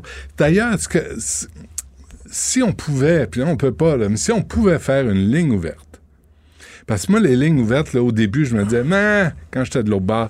Mais à un moment donné, les gens appellent. Et les gens appellent avec leur propre expérience. Et moi, j'aimerais entendre les membres de la FTQ qui se lèvent, qui vont travailler dehors à moins 15, qui travaillent beau temps, mauvais temps, et qui voient les délégués se présenter à Dubaï, le cul dans le sable, à leurs frais. J'aimerais ça les entendre. Honnêtement, moi, je pense que, puis c'est un appel à toute la fonction publique, à toute entreprise euh, d'État. Honnêtement, gardez-vous une petite gêne. Gardez-vous Ouais. un, une- un- un petite réserve. C'est pas mieux Éric Girard qui a annoncé sa, qui a, qui a décidé de pas aller à New York, aller faire un petit souper avec Gary Bettman la semaine passée ou cette semaine. C'était prévu. Il a Qui peut, se annulé. faire, qui peut se faire en char en passant. honnêtement, là, Ouais. gardez-vous une petite gêne en plein euh, grève. Dernière chose, tu sais, le groupe Triani, on n'arrête pas d'en parler, toi Ouais. moi. Le groupe Triani a envoyé à des gens comme moi, là, tu sais, parce qu'ils entendent parler, tu sais, que j'en parle, ils ont envoyé un communiqué à moi, à Julien McEvoy du Journal de Montréal. Communiqué, ça fait deux fois qu'ils font ça. Ils font un communiqué, ils nous envoient un Word, mais refusent de le publier. Il est pas publié, il est comme envoyé en catimini. Juste à, Conf- confidentiel. non, pas de façon confidentielle. Puis dans ce communiqué-là, il réfute tout ce que je dis ou ce que Julien McEvoy dit dans le Journal de Montréal. Tu sais, l'énoncé, c'est pas vrai, voici. Ben, honnêtement, là, moi, je vous invite, les dirigeants du groupe Triani, venez vous asseoir avec nous autres, peut-être pas sur ta tribune, là, je veux pas Ben forcer oui, ça, ben oui. mais venez nous Non, expliquer qu'ils viennent- qu'ils viennent ici publiquement, lundi, pas, un, pas un genre de faux communiqué que vous mettez pas sur... Parce que nous, ce que ça fait, c'est que moi, je suis obligé de rappeler les gens à qui ils doivent de l'argent. Ouais, ouais. dire, regarde, il dit que c'est pas vrai. Puis là, là, tu sais, le monde se fâche pratiquement contre moi. Il y en a qui disent, Chris, je vais t'envoyer facture. Tu sais, je dis, non, non, hey, moi, j'essaie juste de démêler. non, non, qu'ils envoient les factures. J'essaie juste de démêler, mais arrêtez de faire. OK, quand t'es dans la merde, là, publie un communiqué Bon, de ben, presse. C'est quoi Triani? C'est qui, là? Euh, c'est euh, deux personnes, là, le couple, excuse-moi, là, j'ai pas leur nom vite, Ben, vite comme ça. lundi, midi. Moi, sont- venez, sont on va vous ici. écouter, on vous Le- attaquera on- pas. On a des chaises. Non, non. On nous attaquera pas. Non, non, mais on va poser des questions. On va demander des comptes. Mais euh, moi, c'est pas un procès. C'est là, pas, un pas juge. un processus de faire des communiqués de presse non publiés, puis après ça, tu sais, ça fait pas de sens. Publie-les, là, ça va donner une information disponible à tout le monde. Ouais, ouais. Puis tu vas arrêter de nous prendre comme Puis des pourquoi, pourquoi vous ouvrez pas la porte aux inspecteurs? Ouais, Euh, ben, ben, ça, écoute, il y a, il y a y a Combien 30 vous devez, à qui, Là, pour quelle même, raison? C'est même que il y a le père d'un des. Tu sais, ça va loin. là. Le père d'un de, un des deux membres du couple là, a autant de poursuites. C'est- un modus operandi. OK. Ils n'ont pas peur de ça. Non, non, eux, c'est pour Mais ils ont peur des entrevues, par exemple. écoute, moi, On va les demander. On par va, un on va avocat, je me suis fait dire que je serais peut-être liable de, de diffamation. Amène la attaque poursuite de diffamation. Ça, c'est bon. C'est jouer, euh, jouer au matamor et au gros bras. Ça, c'est parce que t'es- pas capable de venir défendre ton point de vue directement, euh, en direct, là, sur, Exactement. sur, euh, pour, pour une entrevue. Ben, en tout cas, lundi midi, on les attend. Ouais, on, on les attend. OK, L'invitation est midi, lancée. on les attend. Non, non, puis on va demander à notre Mais kit c'est de quoi? recherchiste de les contacter. Ils Sans- viennent- mais sans-les les factures qu'ils doivent. Si quelqu'un veut Ah les oui, là, offrir, ben, là, écoute, on va moi, les donner. Écoute, Puis on va voir comment J'avais demandé à deux personnes. Paul Brisset, je vais le nommer parce que c'est du domaine public. Là. Je donne pas d'informations. Paul, ouais. je vais t'appeler. Bastien Poulain, je vais t'appeler. Parfait. On va faire ça lundi midi sans faute. Pendant que votre attention est centrée sur cette voix qui vous parle ici, ou encore là, tout près ici, très loin là-bas, Celle de Desjardins Entreprises est centrée sur plus de 400 000 entreprises partout autour de vous. Depuis plus de 120 ans, nos équipes dédiées accompagnent les entrepreneurs d'ici à chaque étape pour qu'ils puissent rester centrés sur ce qui compte, la croissance de leur entreprise. IGA est fier de présenter l'émission À vos affaires. Pour économiser sur votre panier d'épicerie, surveillez les offres et promotions de la circulaire disponible à IGA.net chaque semaine. IGA, vive la bouffe et les bonnes affaires. Vous vous demandez si les plantes ressentent de la douleur? Ou encore, comment est-ce que les daltoniens voient le monde? Le balado en cinq minutes est pour vous. Explorez la science, l'actualité et l'histoire en un temps record. La Feu, en collaboration avec le gouvernement du Québec, est fière de propulser la série Balado en cinq minutes. Ne laissez pas les questions sans réponse plus longtemps. En cinq minutes, disponible sur l'application et le site cubradio.ca. Merci. Benoît Dutrisac. Sacramouille que c'est bon. Du Trisac. Bon, euh, 22 novembre dernier, l'Union nationale des fermiers, je savais même pas que ça existait, a manifesté devant le Parlement d'Ottawa. Euh, on exige que l'achat des terres agricoles par des investisseurs corporatifs soit interdit carrément au Canada. Euh, c'est un dossier à lire dans le journal La Terre de chez nous. C'est vraiment, vraiment un journal que je lisais euh, pas. Euh, en fait, je suis tombé là-dessus ce matin euh, par hasard à travers un paquet de lectures. Et, et je pense qu'il faut s'intéresser aux terres agricoles, ce qu'on en fait. Avec nous, Caroline Lapierre, qui est agronome, analyste chez Équiterre et coordonnatrice de l'Alliance Salutaire. Madame Lapierre, bonjour. Bonjour. Merci d'être là. D'abord, expliquez-nous, c'est quoi, c'est qui Salutaire? Salutaire, euh, c'est une alliance qui regroupe cinq organisations, donc Équiterre, Vivre en Ville, Protecteur qui travaille sur les fiducies d'utilité sociale agroécologique, l'ACAP, hein, dans un monde d'acronymes, l'ACAP, c'est la coopérative pour l'agriculture de proximité Je suis écologique. étourdi, là. Je suis étourdi. Arrêtez Et- avec ça, là. Mais, mais c'est quoi le but, Et la là? FRAC, OK, mais c'est la quoi le but? agricole du Québec. Arrêtez, là, je suis plus capable. Euh, euh, c'est quoi le but de Salutaire? Le but salutaire, euh, c'est, ben, vous savez, présentement, il y a une consultation nationale au Ouais. Québec sur Ouais. le territoire et les activités agricoles. Donc, on s'est rassemblés pour faire des propositions qui n'ont pas d'angle mort, qui font le tour euh, tant des impacts environnementaux que sur l'aménagement du territoire, que sur la relève agricole, pour faire des propositions de modification, notamment à la loi sur la protection du territoire agricole, mais aussi aux politiques. Donc, on- aux politiques agricoles, on va aller plus loin que juste euh, le cadre actuel de la consultation. Et on veut générer une, mo- une mobilisation dans la, la population parce que euh, les agriculteurs, ça fait longtemps qu'ils nomment ces problèmes-là. Ouais. Et ils ont besoin d'appui pour faire pencher la balance de leur côté. Avez-vous l'impression que les médias, puis on va, on va aller dans le détail, mais les médias devraient s'intéresser davantage aux terres agricoles au Québec? Moi, je me suis, je me suis passé cette réflexion-là ce matin. Oui, on est une population de moins en moins agricole, donc on a perdu un peu ce contact-là. On est, on est moins conscient des enjeux. Euh, c'est vraiment utile quand les grands médias nationaux euh, parlent de ces enjeux-là, ils les expliquent et font euh, le travail un peu de vulgarisation, parce que dès que les gens sont, euh, comprennent un peu mieux ce qui est en train de se passer, on le voit euh, dans le récent sondage léger qu'on a fait. Les gens, ils comprennent les enjeux, et il serait euh, tout à fait d'accord pour qu'il y ait des mécanismes qui euh, contrôlent la spéculation, qui pénalisent les spéculateurs. Donc, les, gens sont derrière mmh. les agriculteurs et particulièrement la relève. Je vais vous dire, Mme Lapierre, moi, je me suis arrêté au dossier parce que j'ai vu dans la terre de chez nous acheter puis démanteler. Je me dis, oh boy, il y a un problème là. Expliquez-nous ce titre. En fait, ce qui arrive, c'est un, contexte particulier dans la MRC de la Métis, dans le Bas-Saint-Laurent. Euh, c'est une région euh, qui est plus éloignée. Le prix des terres, il est donc moins élevé, euh, ce qui fait que pour des investisseurs de l'extérieur de la région, ben, c'est une belle opportunité d'acheter des terres à moindre coût. Et donc, ça a attiré beaucoup de gens de l'extérieur depuis à peu près deux ans. Et, entre autres, la dynamique qui est observée, c'est que la ferme, il y a des fermes qui sont achetées on revend le quota de lait, on revend les animaux, on fait juste garder les, terres et on cultive du maïs grain et du soya. Et c'est des gens qui viennent de l'extérieur de la région faire ces travaux-là qui repartent par la suite. Donc l'impact pour la région, c'est que euh, les agriculteurs et la relève ne peuvent plus s'établir sur cette terre-là. Ils ont été euh, achetés.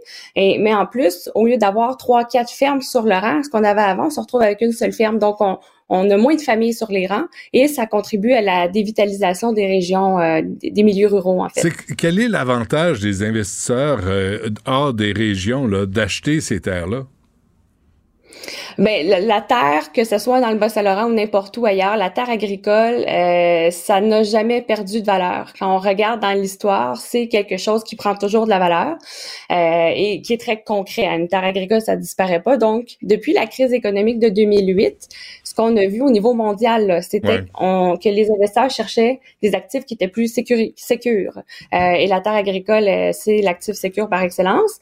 Il y a eu de grands mouvements d'accaparement de terres en Afrique par des acheteurs étrangers. Ici, on a une loi qui nous protège contre les, non-résidents, l'achat de terre par les non-résidents. On est à un maximum de 1000 hectares par année.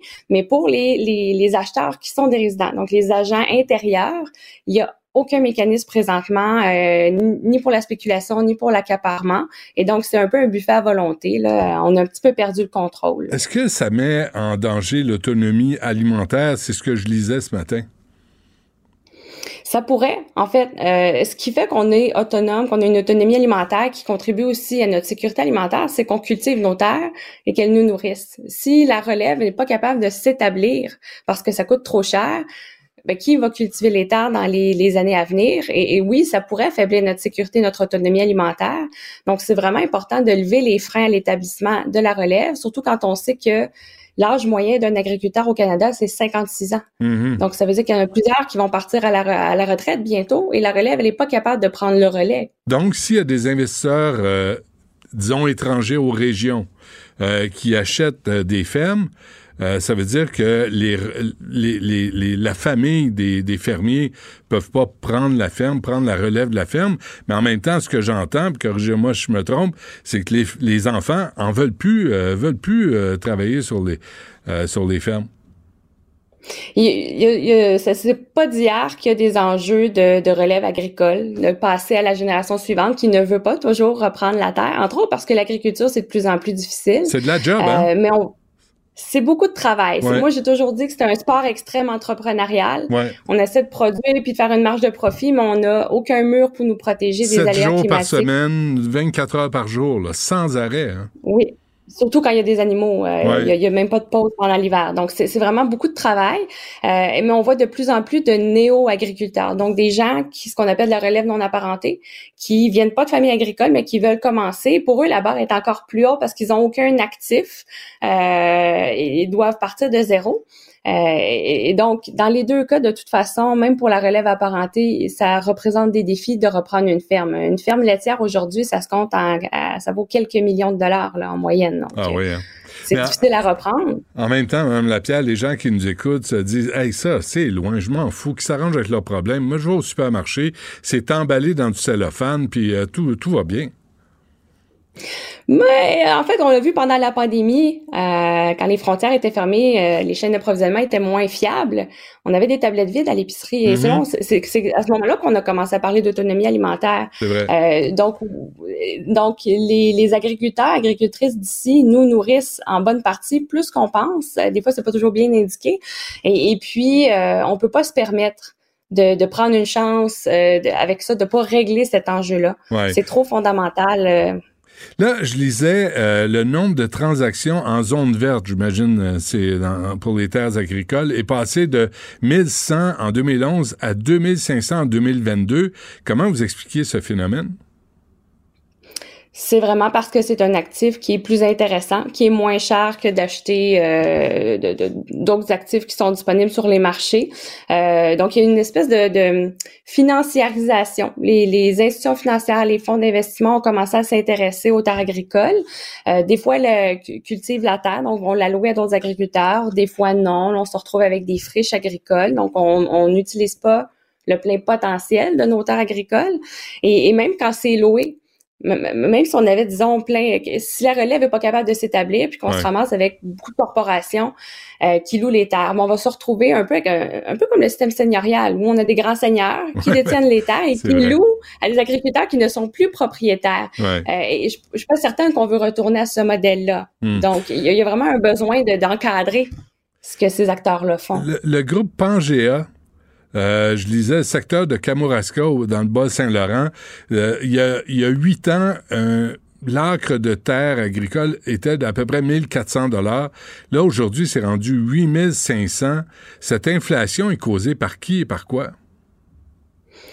C'est une combinaison de facteurs. Euh, du moment qu'on a euh, beaucoup de demandes puis peu d'offres, il y a toujours un peu une surenchère qui se fait. euh, c'est la loi de l'offre et la demande. Ouais. Mais on voit aussi l'étalement urbain. Euh, quand on s'étale, tout ce qui est à proximité des villes, la valeur est plus élevée parce qu'il y a possi- une possibilité de dézoner pour construire, donc la valeur monte. Et, et puis l'accaparement et euh, la spéculation font aussi monter les prix. Et là, présentement, c'est tous ces facteurs-là ont lieu en même temps, euh, de Mhm. façon incontrôlée. Donc, c'est ce qui explique là, les fortes hausses. OK, deux dernières affaires, Mme Lapierre. D'abord, euh, autour de Brossard, là, sur- en Montérégie, là, il y avait de- d'excellentes terres agricoles. On n'arrête pas de bâtir là-dessus. Là. On sait des. Euh, Est-ce que ça, ça vous inquiète?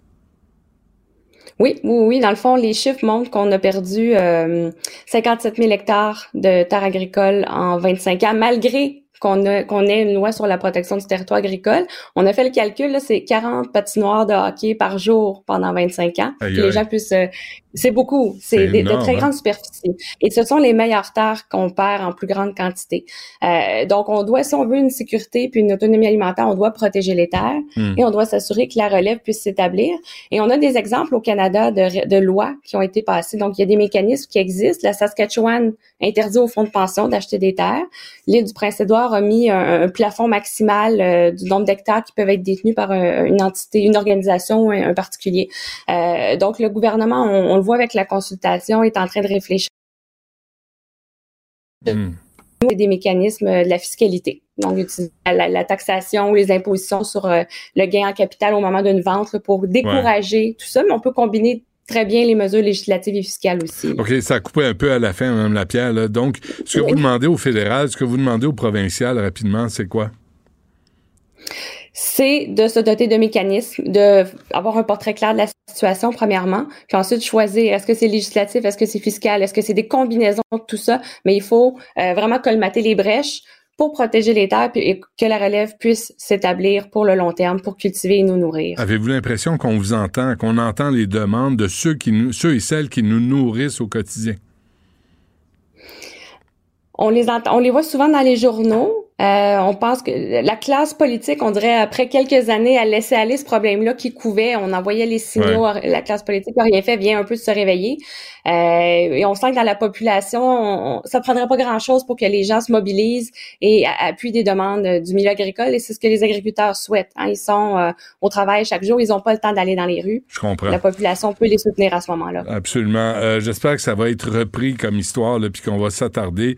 Et là, je comprends la grève illimitée, puis je comprends tout ça, là, occupe toute l'actualité, mais euh, c'est- ce dossier-là est important pour l'avenir du Québec, euh, d'ailleurs. Caroline Lapierre de Salutaire, un gros merci pour ces explications. Bonne chance. Merci à vous. Au revoir. Au revoir. Ce segment est aussi Pendant que votre attention est centrée sur vos urgences du matin, vos réunions d'affaires du midi, votre retour à la maison ou votre emploi du soir, celle de Desjardins Entreprises est centrée sur plus de 400 000 entreprises à toute heure du jour. Grâce à notre connaissance des secteurs d'activité et à notre accompagnement spécialisé, nous aidons les entrepreneurs à relever chaque défi pour qu'ils puissent rester centrés sur ce qui compte, le développement de leur entreprise. IGA est fier de présenter l'émission À vos affaires. Pour économiser sur votre panier d'épicerie, surveillez les offres et promotions de la circulaire disponible à IGA.net chaque semaine. IGA, vive la bouffe et les bonnes affaires. Vous vous demandez si les plantes ressentent de la douleur? Ou encore, comment est-ce que les daltoniens voient le monde? Le balado en cinq minutes est pour vous.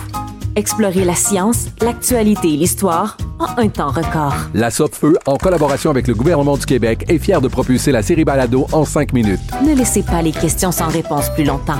En cinq minutes, disponible sur l'application et le site cubradio.ca. Disponible en vidéo sur l'application Cube ou le site cube.ca.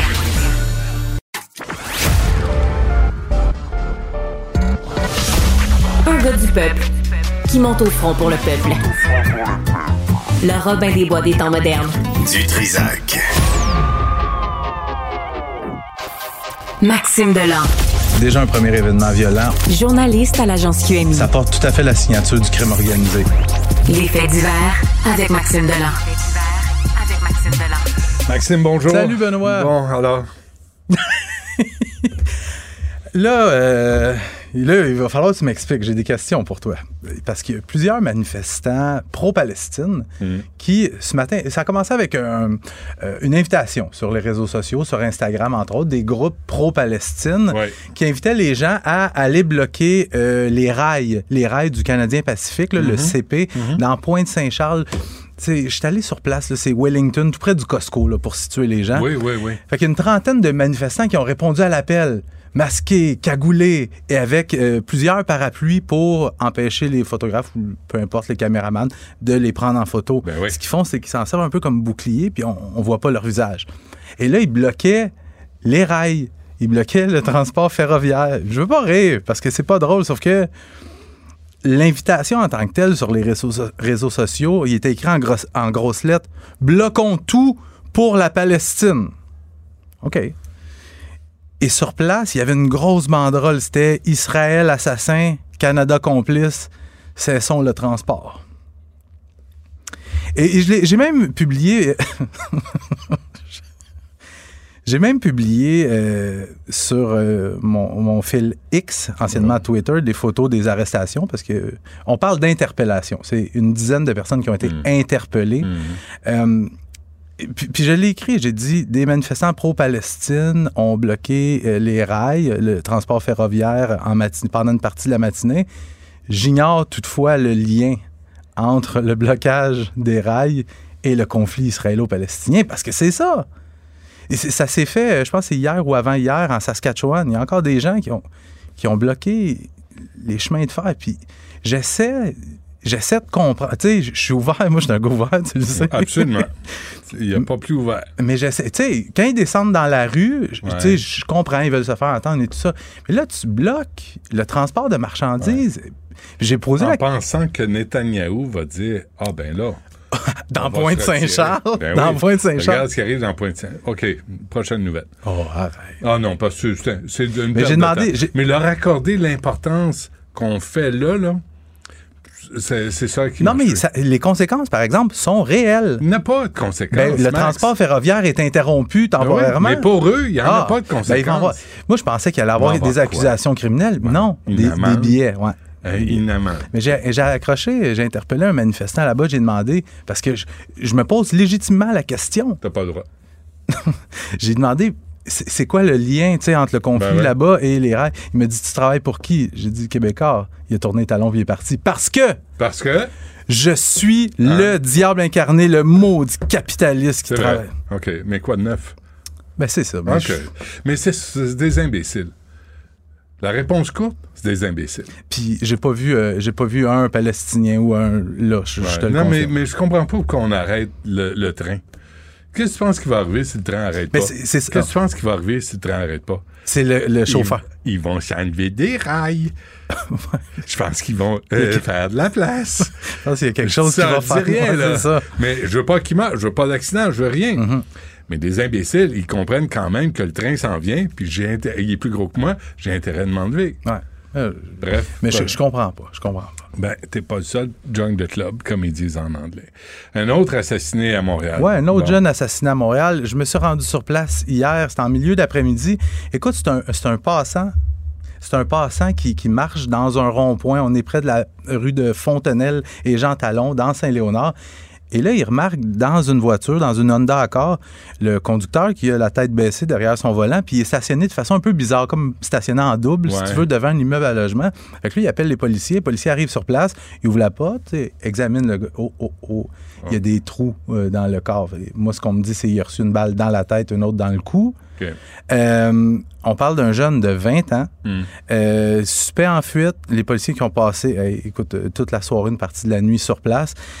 Deuxième meurtre en 24 heures, des jeunes début vingtaine. Hier, euh, avant hier, c'était un jeune de 23 ans dans la Chine, sévèrement battu, poignardé. Là, on a un jeune de 20 Hmm. Moi, je ans. comprends pas. Après l'avertissement émis par Valérie Plante, la violence, violence, c'est non. On l'a tué. J'ai- Non, non, on l'a pas. euh, Tristan est ailleurs, là, il magasine sur euh, Amazon. La violence, Ouais. c'est non. C'est non, ça, c'est bien impressionnant. Bon, un mot de, sur euh, Grégory Woolley. Oui, Grégory Woolley, on s'en souvient, 17 novembre dernier, dans, euh, devant, dans un stationnement commercial de Saint-Jean-sur-Richelieu, qui a été assassiné, tué par balle devant sa conjointe et leur nouveau-né. Hmm. C'est les funérailles ou un dernier au revoir, on veut dire un Ouais, dernier au revoir à Grégory Woolley.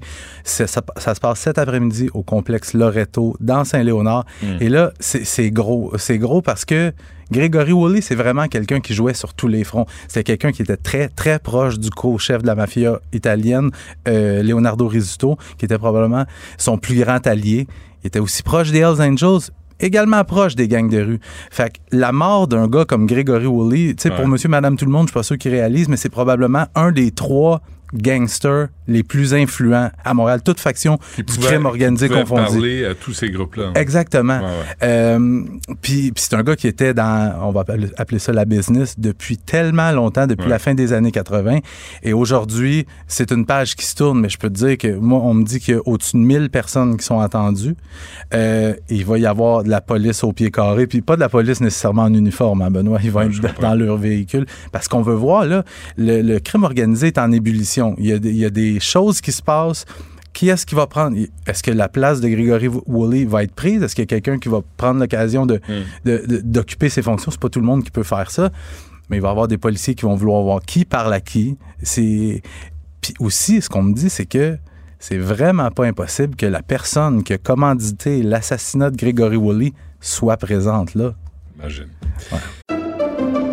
Pendant que votre attention est centrée sur vos urgences du matin, vos réunions d'affaires du midi, votre retour à la maison ou votre emploi du soir, celle de Desjardins Entreprises est centrée sur plus de 400 000 entreprises à toute heure du jour.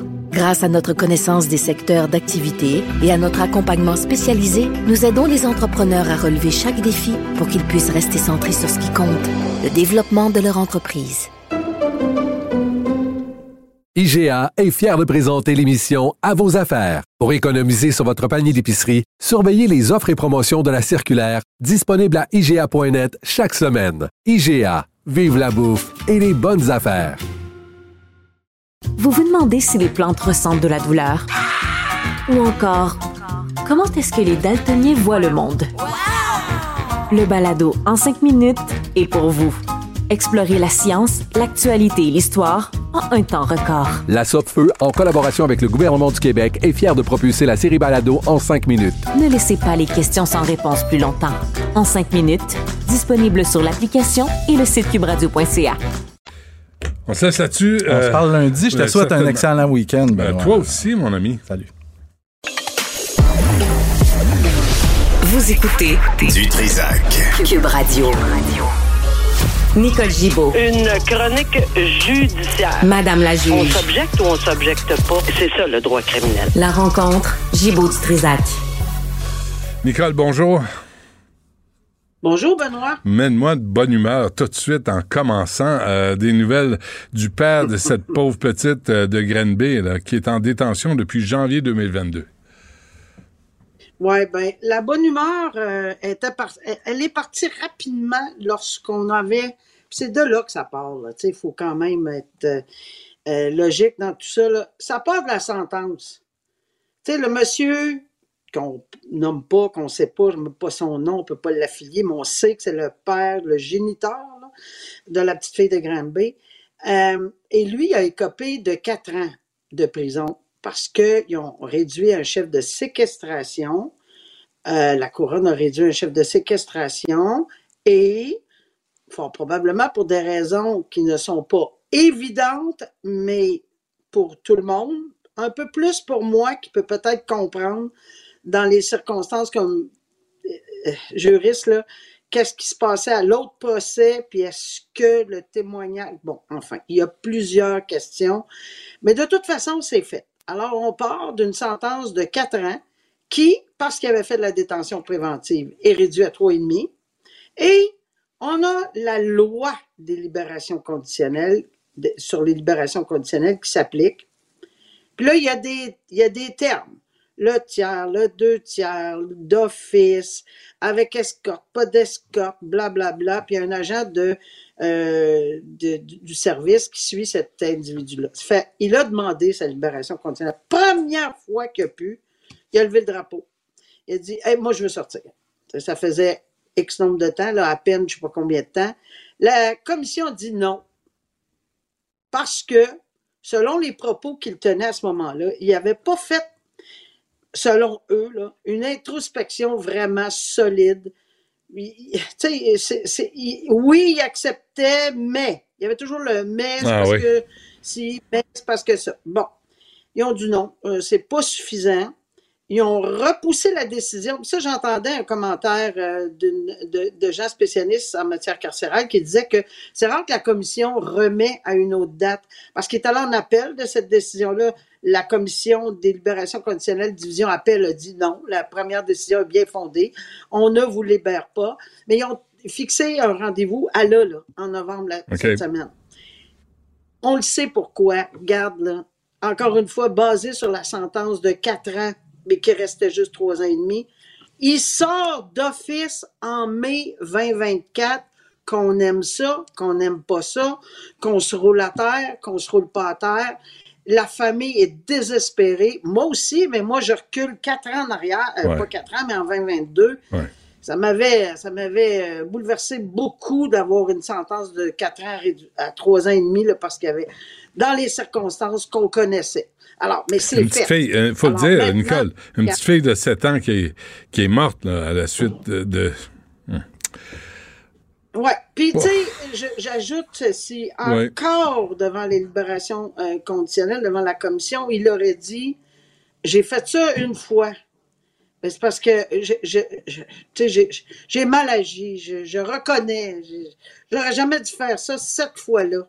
Sauf que j'entendais la famille, la- surtout la grand-mère, qui est la mère de ce monsieur-là, là, est hors d'elle, là, mais ça ne changera absolument rien, malheureusement. Là. Ouais. Et, euh, et- Mais même et- le frère. Nicole, même le frère de la petite euh, qui, qui en parlait aussi, là, comment il la traitait au quotidien. Ben, ça, je ne sais pas parce qu'on n'a pas de détails, parce qu'il y a vraiment des ordonnances de non-publication, là, mais je, je, je, je sais que la grand-mère, la grand-mère, elle, euh, a un visage voilé, pas de nom, etc., elle a indiqué qu'elle n'y croyait pas du tout, que c'est son fils, Hmm. euh, et que malheureusement, elle va être obligée de vivre avec cette décision-là.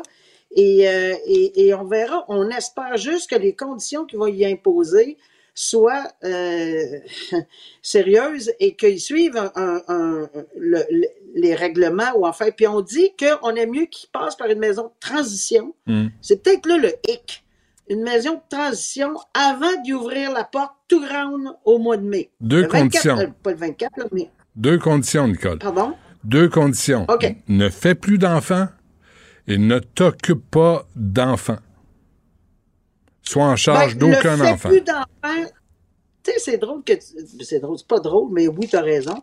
Mais euh, on n'a pas ça, nous autres, au Canada. En tout cas, je pense pas. J'ai jamais vu ça, moi, là, là, d'obliger quelqu'un à, à, à- Une vasectomie, euh, là? ligoter. là. Ouais.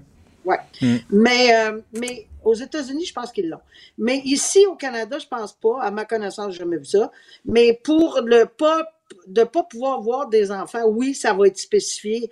Tout en bas de 16 ans, sauf s'il y a un autre enfant, et on sait qu'il y en a un autre, seulement avec l'autorisation de la DPJ. Alors, regarde, euh, il va revenir en société, cet individu-là, il va être obligé de vivre avec ça toute sa vie. Euh, on souhaite que ça le réveille la nuit parce que moi, euh, personne ne va avoir de la pitié pour cet individu-là. Pas tant, non. Personne. Euh, aussi, cette autre histoire-là, une opération policière face à un réseau de pédophiles, c'est quand même, euh, Ouais. c'est quand même hallucinant, ça. Hey, c'est quelque chose, là. C'est parce que, tu sais, on en parle régulièrement, pas ça se peut pas, comment ça.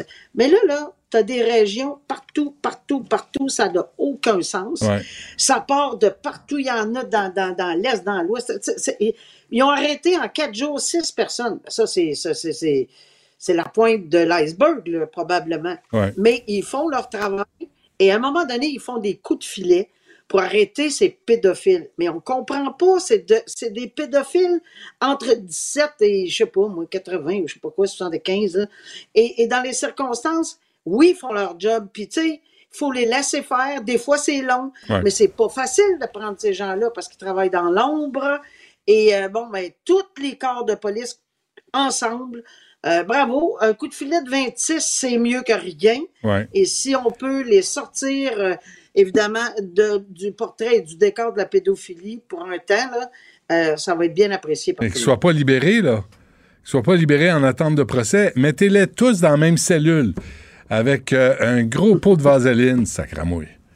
Ah, je dis ça, excuse-moi, Nicolas, je sais que je te choque, mais l'image est sympathique quand même. Non, c'est pas que ça me choque, ça me fait sourire parce que euh, c'est sûr qu'on a tous. Hmm. Je suis certaine qu'il y a bien des gens qui pensent comme toi, mais évidemment, après avoir fait 40 ans de droit et avoir siégé 23 ans, non, je n'irai pas là.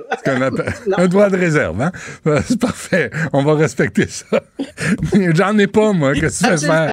J'en ai pas. J'en profite. Qu'est-ce que tu veux? Hey, merci, Nicole. Porte, euh, porte-toi bien. À lundi. À lundi, au revoir, Salut. Benoît, bye. Depuis 2018, Cube Radio dit les choses hautes.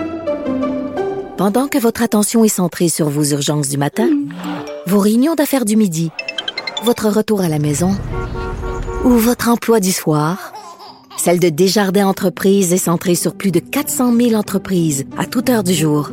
Grâce à notre connaissance des secteurs d'activité et à notre accompagnement spécialisé, nous aidons les entrepreneurs à relever chaque défi pour qu'ils puissent rester centrés sur ce qui compte, le développement de leur entreprise.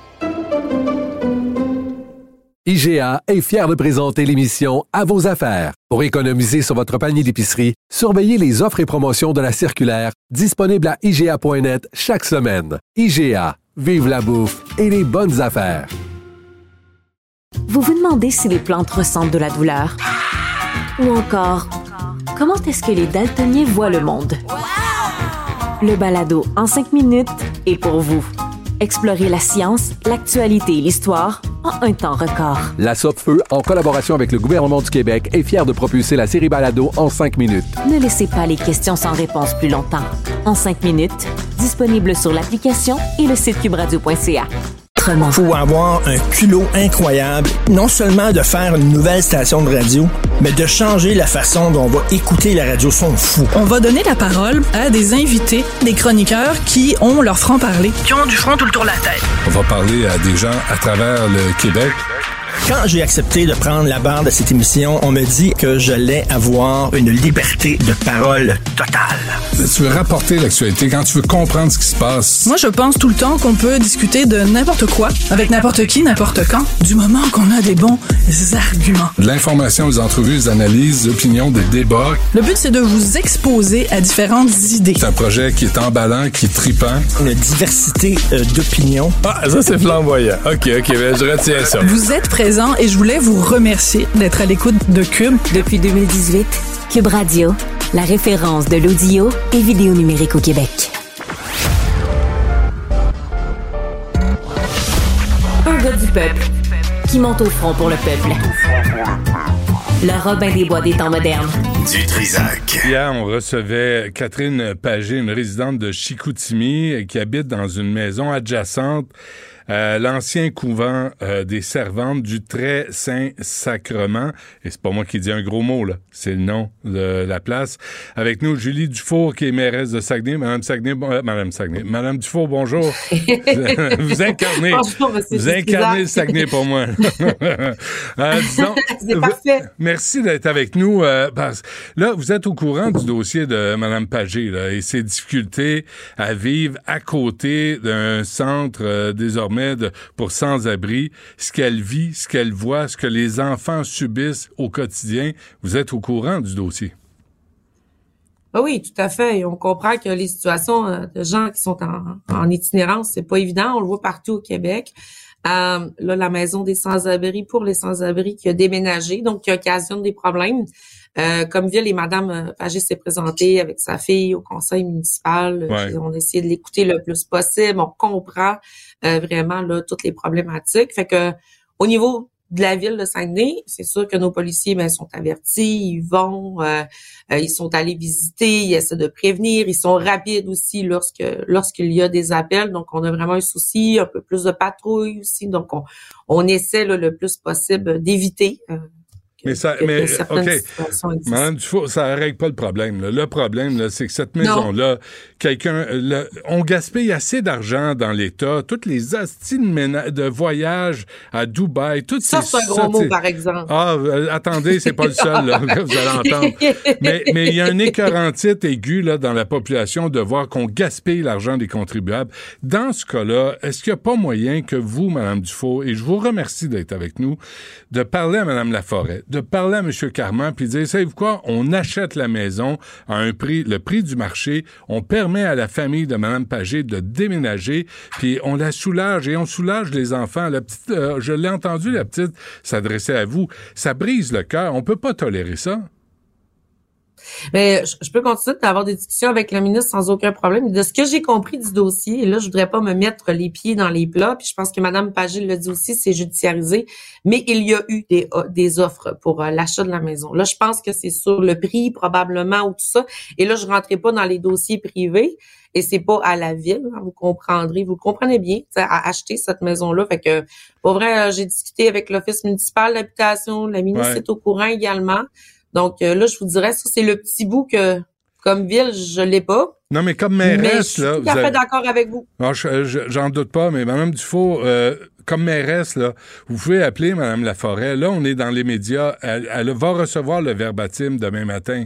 On a parlé de vous, Mme Laforêt. Monsieur Carman, si on dépasse là, son attaché de presse là, qui euh, fout le bordel là, avec les médias, Monsieur Carman devrait s'impliquer dans le dossier. Cette famille-là doit être aidée. Cette famille-là a pas demandé à vivre à côté d'un refuge pour sans-abri qui viennent, excusez-moi, chier sur son terrain, installer des tentes sur son terrain, se shooter sur ce terrain.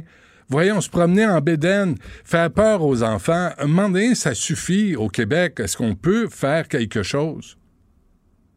Ben, tout à fait d'accord avec vous. Il y a déjà des procédures qui sont en mises en place. là. Je ne sais pas pourquoi c'est judiciarisé, vous comprenez. Ben, parce Mais en même a temps, pas eu- clairement, que le ministre nous écoute, puis c'est clair qu'il faut régler ce problème. C'est pas vous- le choix des gens d'avoir euh, installé une nouvelle des maisons des, des sans-abri à cet endroit. Non. Et je suis une ancienne éducatrice spécialisée. Donc, Ah vous comprendrez que autant de part et d'autre, quand on fait de l'intervention auprès de nos personnes qui sont en situation d'itinérance, puis qu'on on veut leur donner un coup de main, puis les sortir une fois pour toutes de ces situations d'itinérance-là, Parfait. ben ça me fait tu sais je veux pas non plus tu sais c'est un peu ça qui est tannant de se dire mon dieu c'est une mauvaise image puis oui ça a des écueils puis et de l'autre côté c'est pas à nos citoyens qui ça va somme toute bien dans leur vie d'avoir des répercussions d'un travail qu'on essaie de faire Ouais. avec une certaine une certaine clientèle donc clairement monsieur Dutrisac je pense que la clé est là et dans l'achat de la maison. Je sais qu'il y a déjà eu des propositions. Est-ce que je suis derrière madame Pagé effectivement pour que l'État parce que clairement c'est un ville de participer à, à, ce, à Mhm. cette maison, mais c'est clairement une subvention le ministérielle puis au niveau du gouvernement puis on en remercie parce que l'ancienne je vous dirais qu'elle était très vestuste puis on avait besoin de de plus. Mais est-ce que ça cause un dommage très très très ciblé sur une résidence proche? Effectivement. Donc euh, clairement que le ministre puis je suis quand même assez euh, optimiste dans le sens que la ministre du secteur est est très euh, très à l'écoute là, des citoyens. Puis généralement, en tout cas. euh, Mais là, ça fait. Moi, je lui ai parlé au mois de juin, Mme Dufault, et tu sais, ça fait quand même six mois. En six mois, là, il y a une décision qui aurait pu être prise. Puis, tu sais, vous avez dit résidence, je comprends ce que vous voulez dire, mais il y a, il y a des gens qui vivent, il y a des enfants qui vivent dans cette résidence-là. Ils n'ont pas à vivre ça, ils n'ont pas à subir ça. Alors, dernière affaire, vous, comme mairesse de Saguenay, est-ce que vous avez la, la capacité d'appeler Mme Laforêt, d'appeler M. Carman, puis dire, là, on va régler le problème. Là, là, on va s'entendre, il y a de l'argent à Québec, ils ont, ils ont de l'argent discrétionnaire, il y a de l'argent sur la table. Est-ce qu'on peut aider cette famille-là? Ah, clairement que oui, je peux envoyer un petit texto dire s'il vous plaît, accélérez les choses, ça va me faire plaisir. Mais je sais pas, euh, tu sais, au niveau juridique, ça, ça lui appartient là, parce que je suis pas au courant de tout le dossier là. Ouais, mais euh, on comprend. parlant. Euh, Mme Pagé s'est tournée vers le juridique parce que le politique l'aidait pas. Ça me fera plaisir d'envoyer un petit texto. Pouvez-vous faire un appel? Pouvez-vous lâcher les textos puis l'appeler de vive voix puis dire André, Lionel? Les deux. Les deux, hein? Parfait. Écoutez, si vous avez des résultats, tenez-nous au courant. Nous, on n'est pas, euh, c'est pas Robin des Bois ici, là, mais quand on voit ça, des familles comme ça, qui sont pognées dans leur coin, qui sont obligées de payer des frais d'avocat pour une décision qui ne leur appartient pas, il me semble que socialement, on est responsable et on devrait faire quelque chose. Tout à fait. Parfait. Ben, on se reparle euh, si euh, s'il y a lieu, Madame Dufault. Euh, merci, merci d'être venue à l'émission. Puis Merci d'aider cette citoyenne qui a sûrement voté pour vous. Oh. On le souhaite. c'est pas, c'est pas un critère pour avoir de l'aide. Non, non, je sais bien. OK, parfait. Ben, on se reparle, là, puis souhaitons que ça avance, ce dossier. Bon après-midi. Merci. Merci à vous. Au revoir. Au revoir. Hier, je me suis mis à réfléchir à ça. Wow, wow, wow. Euh, tu t'es mis à Benoît- réfléchir. Ah ouais. Euh, il est arrivé sur la scène avec une tuque sur laquelle il était écrit Party Animal. Pendant que votre attention est centrée sur vos urgences du matin, vos réunions d'affaires du midi, votre retour à la maison ou votre emploi du soir, celle de Desjardins Entreprises est centrée sur plus de 400 000 entreprises à toute heure du jour. Grâce à notre connaissance des secteurs d'activité et à notre accompagnement spécialisé, nous aidons les entrepreneurs à relever chaque défi pour qu'ils puissent rester centrés sur ce qui compte, le développement de leur entreprise. IGA est fier de présenter l'émission À vos affaires. Pour économiser sur votre panier d'épicerie, surveillez les offres et promotions de la circulaire disponible à IGA.net chaque semaine. IGA, vive la bouffe et les bonnes affaires. Vous vous demandez si les plantes ressentent de la douleur? Ou encore, comment est-ce que les daltoniens voient le monde?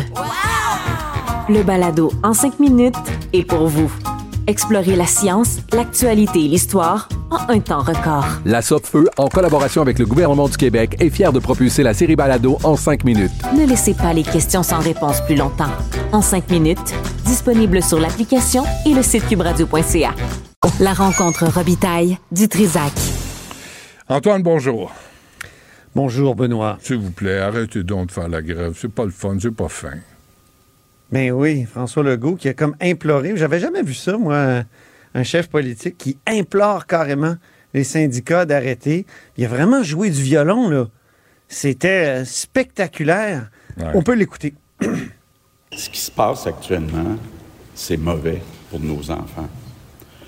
Et je demande aux syndicats d'enseignants d'arrêter la grève pour le bien de nos enfants.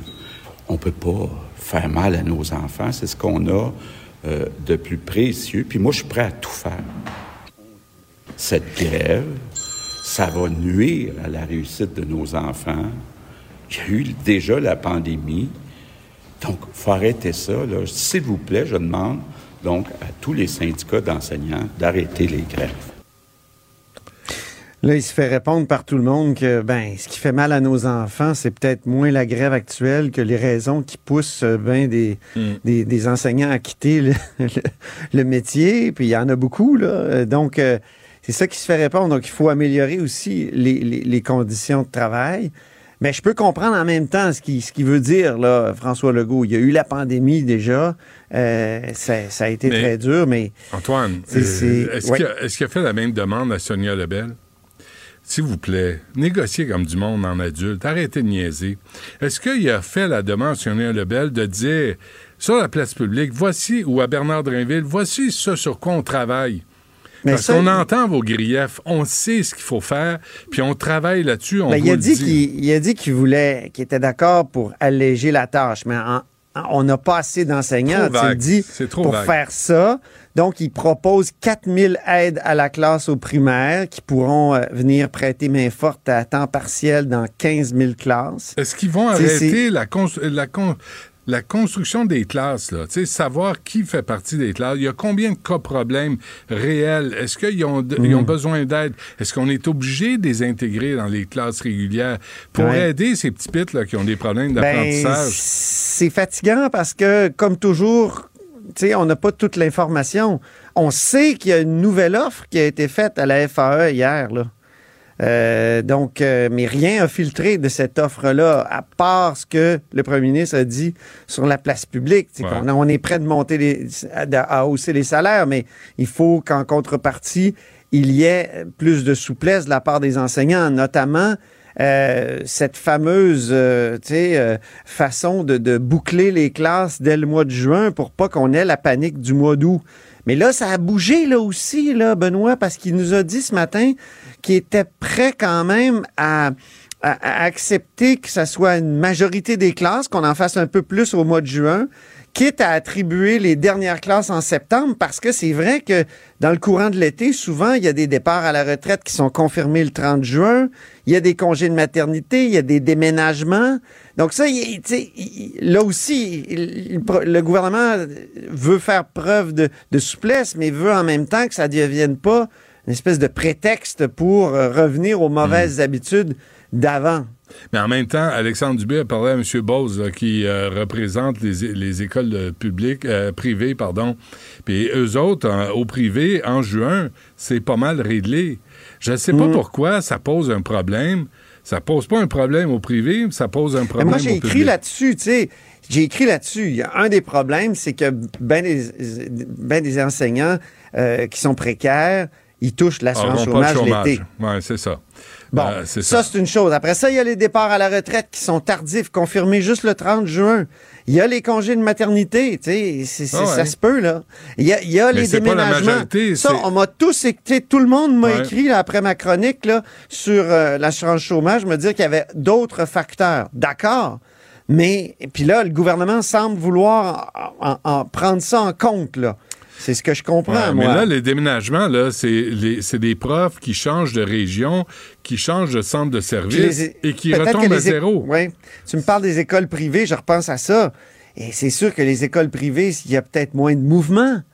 Tu sais, c'est peut-être plus casé euh, rapidement. L'école publique, ça accueille tout, là, mais tous les problèmes et, et tous les, comment dire, les, les- toutes les fluctuations. Il y en a sans doute beaucoup plus. Mais si peut-être on- que c'est plus facile pour l'école privée de boucler ça en juin. Là. Mais si on, a, on Mais connaît les écoute, j'ai été dans un cégep Antoine, privé, moi. J'ai enseigné dans deux cégeps privés, là, dans vingtaine. Ouais. Je vais te dire, euh, je te rappelle mon anecdote. 16 août, on me dit que le 20 août, je commence Ben à ouais. enseigner histoire politique de l'Occident, puis j'ai 30 étudiants. Ouais. Et, pff, J'avoue que j'ai pas, pas dormi, là. Hmm. Tu demanderas à ma chère épouse qui nous écoute. Hmm. Euh, je dormais dans mon bureau, puis je préparais des cours. J'imagine. Mais, mais si on identifie les problèmes, il me semble qu'on commence déjà à les régler. Mais là, c'est qu'on identifie les problèmes, puis on n'entend pas les solutions, on n'entend pas les propositions. Il me semble Ben que... non, on n'entend pas, c'est normal parce que, tu sais, comme Sonia Lebel l'a dit ce matin dans le, dans le couloir, Ouais. euh, il y a- on- on- oui, on s'est rencontrés cette semaine, tu sais, la, la rencontre à laquelle Magali Picard est, est- est revenue Ouais. euh, de la FTQ avec des cernes en dessous des yeux parce qu'elle avait fait 28 heures de- pas d'avion. Ouais. Non, mais cette rencontre-là, elle a dit il y a eu des, des progrès, des mises à niveau, comme ils disent. Là, ils ont tout un jargon. Il faudrait faire comme un dictionnaire de, de- Ouais, de- des négociations. Oui, les tables, tu sais, Mais- les tables. mais- mais Tu sais, tu- c'est comme le spiritisme. tu sais, C'est comme Ouais, si ouais. tu La table on- ça bouge. On a- bouge. On, a parlé à quelqu'un. Mais, mais en même temps, ça pour tu dire penses que, pas que Sonia les- Lebel, elle disait, je vous dirai pas ce qui s'est passé là parce qu'on négociera pas sa place publique. Excuse-moi, mais, mais c'est les parents qui attendent des décisions, là. C'est Je les parents. c'est comme si nous autres, là, on, on, est, on on est là, puis euh, on, va, on, on va attendre qu'ils décident pour nous. Là, il, me- il me semble que les parents, les adultes, les familles qui vont payer pour ces décisions-là méritent qu'on les informe pour dire, peut-être pas dans le fin détail, mais peut-être leur dire, écoutez, la semaine prochaine, là, on Ben, s'enligne sur, sur quelque chose. Mais déjà, François Legault en dit beaucoup sur la place publique. Écoute ce qu'il a dit à propos des infirmières. On peut l'écouter. L'enjeu avec les infirmières, c'est la flexibilité. On n'arrivera jamais, jamais à améliorer les services qu'on donne à nos patients au Québec si on ne va pas chercher un minimum de flexibilité dans nos conventions collectives. Puis je vous donne un exemple clair. Si on a besoin de, donner une prime à des infirmières à un certain endroit parce qu'il nous en manque, ben, le syndicat, ce qu'il nous dit, c'est non, si vous donnez des primes, il faut les donner mur à mur, même aux infirmières dans les endroits où on n'a pas de problème de recrutement. Ça n'a pas de bon sens. Là. Il faut revenir à l'ABC de la bonne gestion. Tu vois, ça, Ben, bravo. je trouve que ça fait, ça Ben, fait bravo. deux jours que. Ouais, bravo de l'expliquer. donne une go aux infirmières, comme s'il était à table de négociation. Puis ça donne l'impression qu'il va s'en mêler bientôt, comme d'autres premiers ministres là, qui vont derrière des portes closes, là, qui disent OK, on se commande de la pizza euh, et on ferme les portes. Puis on, on règle. Mais c'est ça qu'il faudrait. Moi, j'aimerais ça qu'il qu'il y ait comme un- une espèce de, de, de, de- de point culminant, là, Mmh. et rapide. Et euh, puis il a raison, M. Monsieur Legault, de dire que ça serait catastrophique si, t'imagines, on- on- là, déjà, il y a, y a des journées de grève qui sont prévues. Il faut rappeler que la- la- la- le Front commun va faire la grève. Là, on parle de, de, de Le la 8, FAE, le mais 8, euh, ouais, le- ouais, le, euh, vendredi prochain. du 8 au 14, Ben oui. inclusivement. Ouais. Juste Euh, avant Noël. OK. euh, Mais là, il est accusé de désinformation, imagine-toi donc. Tu- toi, tu dis, il donne pas assez d'informations, mais Paul Saint-Pierre Plamondon trouve que euh, ce qu'il donne comme information, c'est pas bon. On peut l'écouter. Un gouvernement a le droit de faire de la publicité. Il n'a pas le droit d'en abuser. On a vu pendant la pandémie que la CAQ aime beaucoup la publicité, ne se gêne pas pour en faire. Dans ce cas-ci, moi, ce que je demande, c'est que les fonds publics ne servent pas à désinformer la population. Les fonds publics utilisés à des fins de publicité, je fais juste constater qu'on a essayé de faire croire à la population qu'il s'agissait de 14,8% sur 5 ans. C'est pas vrai. Donc, les fonds publics ne peuvent pas servir à euh, désinformer. En d'autres mots, vient avec les fonds publics une responsabilité de faire des publicités qui sont le reflet exact de la situation. Sinon, ça devient une gigantesque campagne électorale. Euh, je, fi- je finis, euh, Benoît, avec le sourire du vendredi. Oui. C'est Marc Tanguay qui parlait du projet de tramway de Québec bloqué par le gouvernement Legault. Écoute ça, des, fois, il en sort des bonnes, Marc Tanguay. C'est le chef euh, parlementaire, et chef euh, intérimaire du Parti libéral. Tout, tout est arrêté avec la CAQ. La CAQ sont comme un gros cône orange pour le Québec. Ça fait cinq ans que sous la CAQ, c'est comme si on avait un gros cône orange à Québec. Il se passe rien, ils regardent grossir les problèmes, puis ils se déclarent satisfaits. Ça n'arrête pas de bien aller. Je trouve que Gabriel Nadeau-Dubois devrait s'inspirer de ça. À chaque fois que le premier ministre le traite, euh, lui rappelle ses taxes oranges, il devrait répondre ben vous, vous êtes le gros cône orange du Québec. Hein? Parce que c'est vrai qu'il y a plein de projets qui sont comme bloqués. que on parle maintenant de, de Geneviève Guilbeault comme la ministre de l'immobilité euh, durable. Ben oui. Écoute, écoute, le tramway, c'est incroyable. Hier, l'université est sortie euh, pour dire ça n'a pas de bon sens. Nous autres, on avait toutes sortes de projets. Ce matin, le chef, euh, c'est-à-dire le, le président de la Chambre de commerce ici à Québec est sorti, a dit ça n'a pas de bon sens. Il y a plein de gens qui avaient des projets pour, le long du, tracé du tramway. C'est tellement irresponsable d'avoir retiré ça, d'avoir bloqué ce projet-là, j'en reviens pas. Hmm. Antoine, euh, on se laisse là-dessus. On se reparle Merci. lundi. Bonne fin de semaine. Sans faute, toi aussi. Salut. Du Trisac. L'écoutez sur le... Pendant que votre attention est centrée sur vos urgences du matin, vos réunions d'affaires du midi, votre retour à la maison ou votre emploi du soir, celle de Desjardins Entreprises est centrée sur plus de 400 000 entreprises à toute heure du jour. Grâce à notre connaissance des secteurs d'activité et à notre accompagnement spécialisé, nous aidons les entrepreneurs à relever chaque défi pour qu'ils puissent rester centrés sur ce qui compte, le développement de leur entreprise. IGA est fier de présenter l'émission À vos affaires. Pour économiser sur votre panier d'épicerie, surveillez les offres et promotions de la circulaire disponible à IGA.net chaque semaine. IGA, vive la bouffe et les bonnes affaires. Vous vous demandez si les plantes ressentent de la douleur? Ou encore, comment est-ce que les daltoniens voient le monde?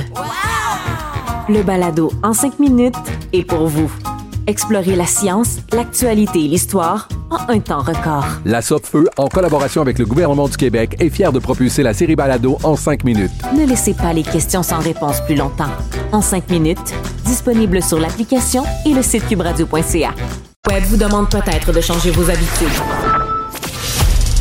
On comprend. Mais son émission en vaut l'effort. La rencontre du rocher du Trisac. Dans ce cas-ci, est-ce que c'est criminel? Pantoute. Une dualité qui rassemble les idées. Mais non, tu peux pas dire ça. On rembobine cette affaire-là. Non, non, non, non. Prends soin de toi, là. Oui, Hein, tu me protèges. Je le sais. Compte toi-même. La rencontre du rocher du Trisac. Écoute, Benoît, quand Ouais. je parle. Sophie, bonjour. Bonjour, Benoît. Il y a trop de blanc. Il y a trop de blancs. Écoute, quand j'ai vu ça, je me disais, coudon, je, suis en- je suis en train d'écouter Radio-Canada. la fille, euh, la, la réalisatrice qui avait été interviewée puis qui disait, euh, je déteste, euh, je Les déteste Blancs, les blancs. ouais. Non, c'est en Angleterre. En fait, c'est un, un animateur radio de la BBC, donc la, la radio et télé publique en Angleterre, qui participait à un panel sur euh, la diversité dans le journalisme. Et il a déclaré que euh, lui travaillait dans un environnement de travail qui était beaucoup trop blanc et que ça lui causait des problèmes euh, de santé mentale. Il disait c'est très difficile, euh, ça m'affecte énormément quand je rentre. Je vais te le dire en anglais te- parce que quelqu'un pourrait m'accuser de mal de citer. On fera pas ça. Mais It's vas-y. really affecting me that I walk in and all I see is white people. Wow. OK, donc ça m'affecte énormément quand je rentre au travail et que tout ce que je vois autour de moi, ce sont des gens blancs. On va faire un exercice que j'adore faire. Mettons, tu es une fille, Oui. puis tu dis, je- ça m'affecte parce que quand je rentre au travail, c'est juste des hommes. Hmm.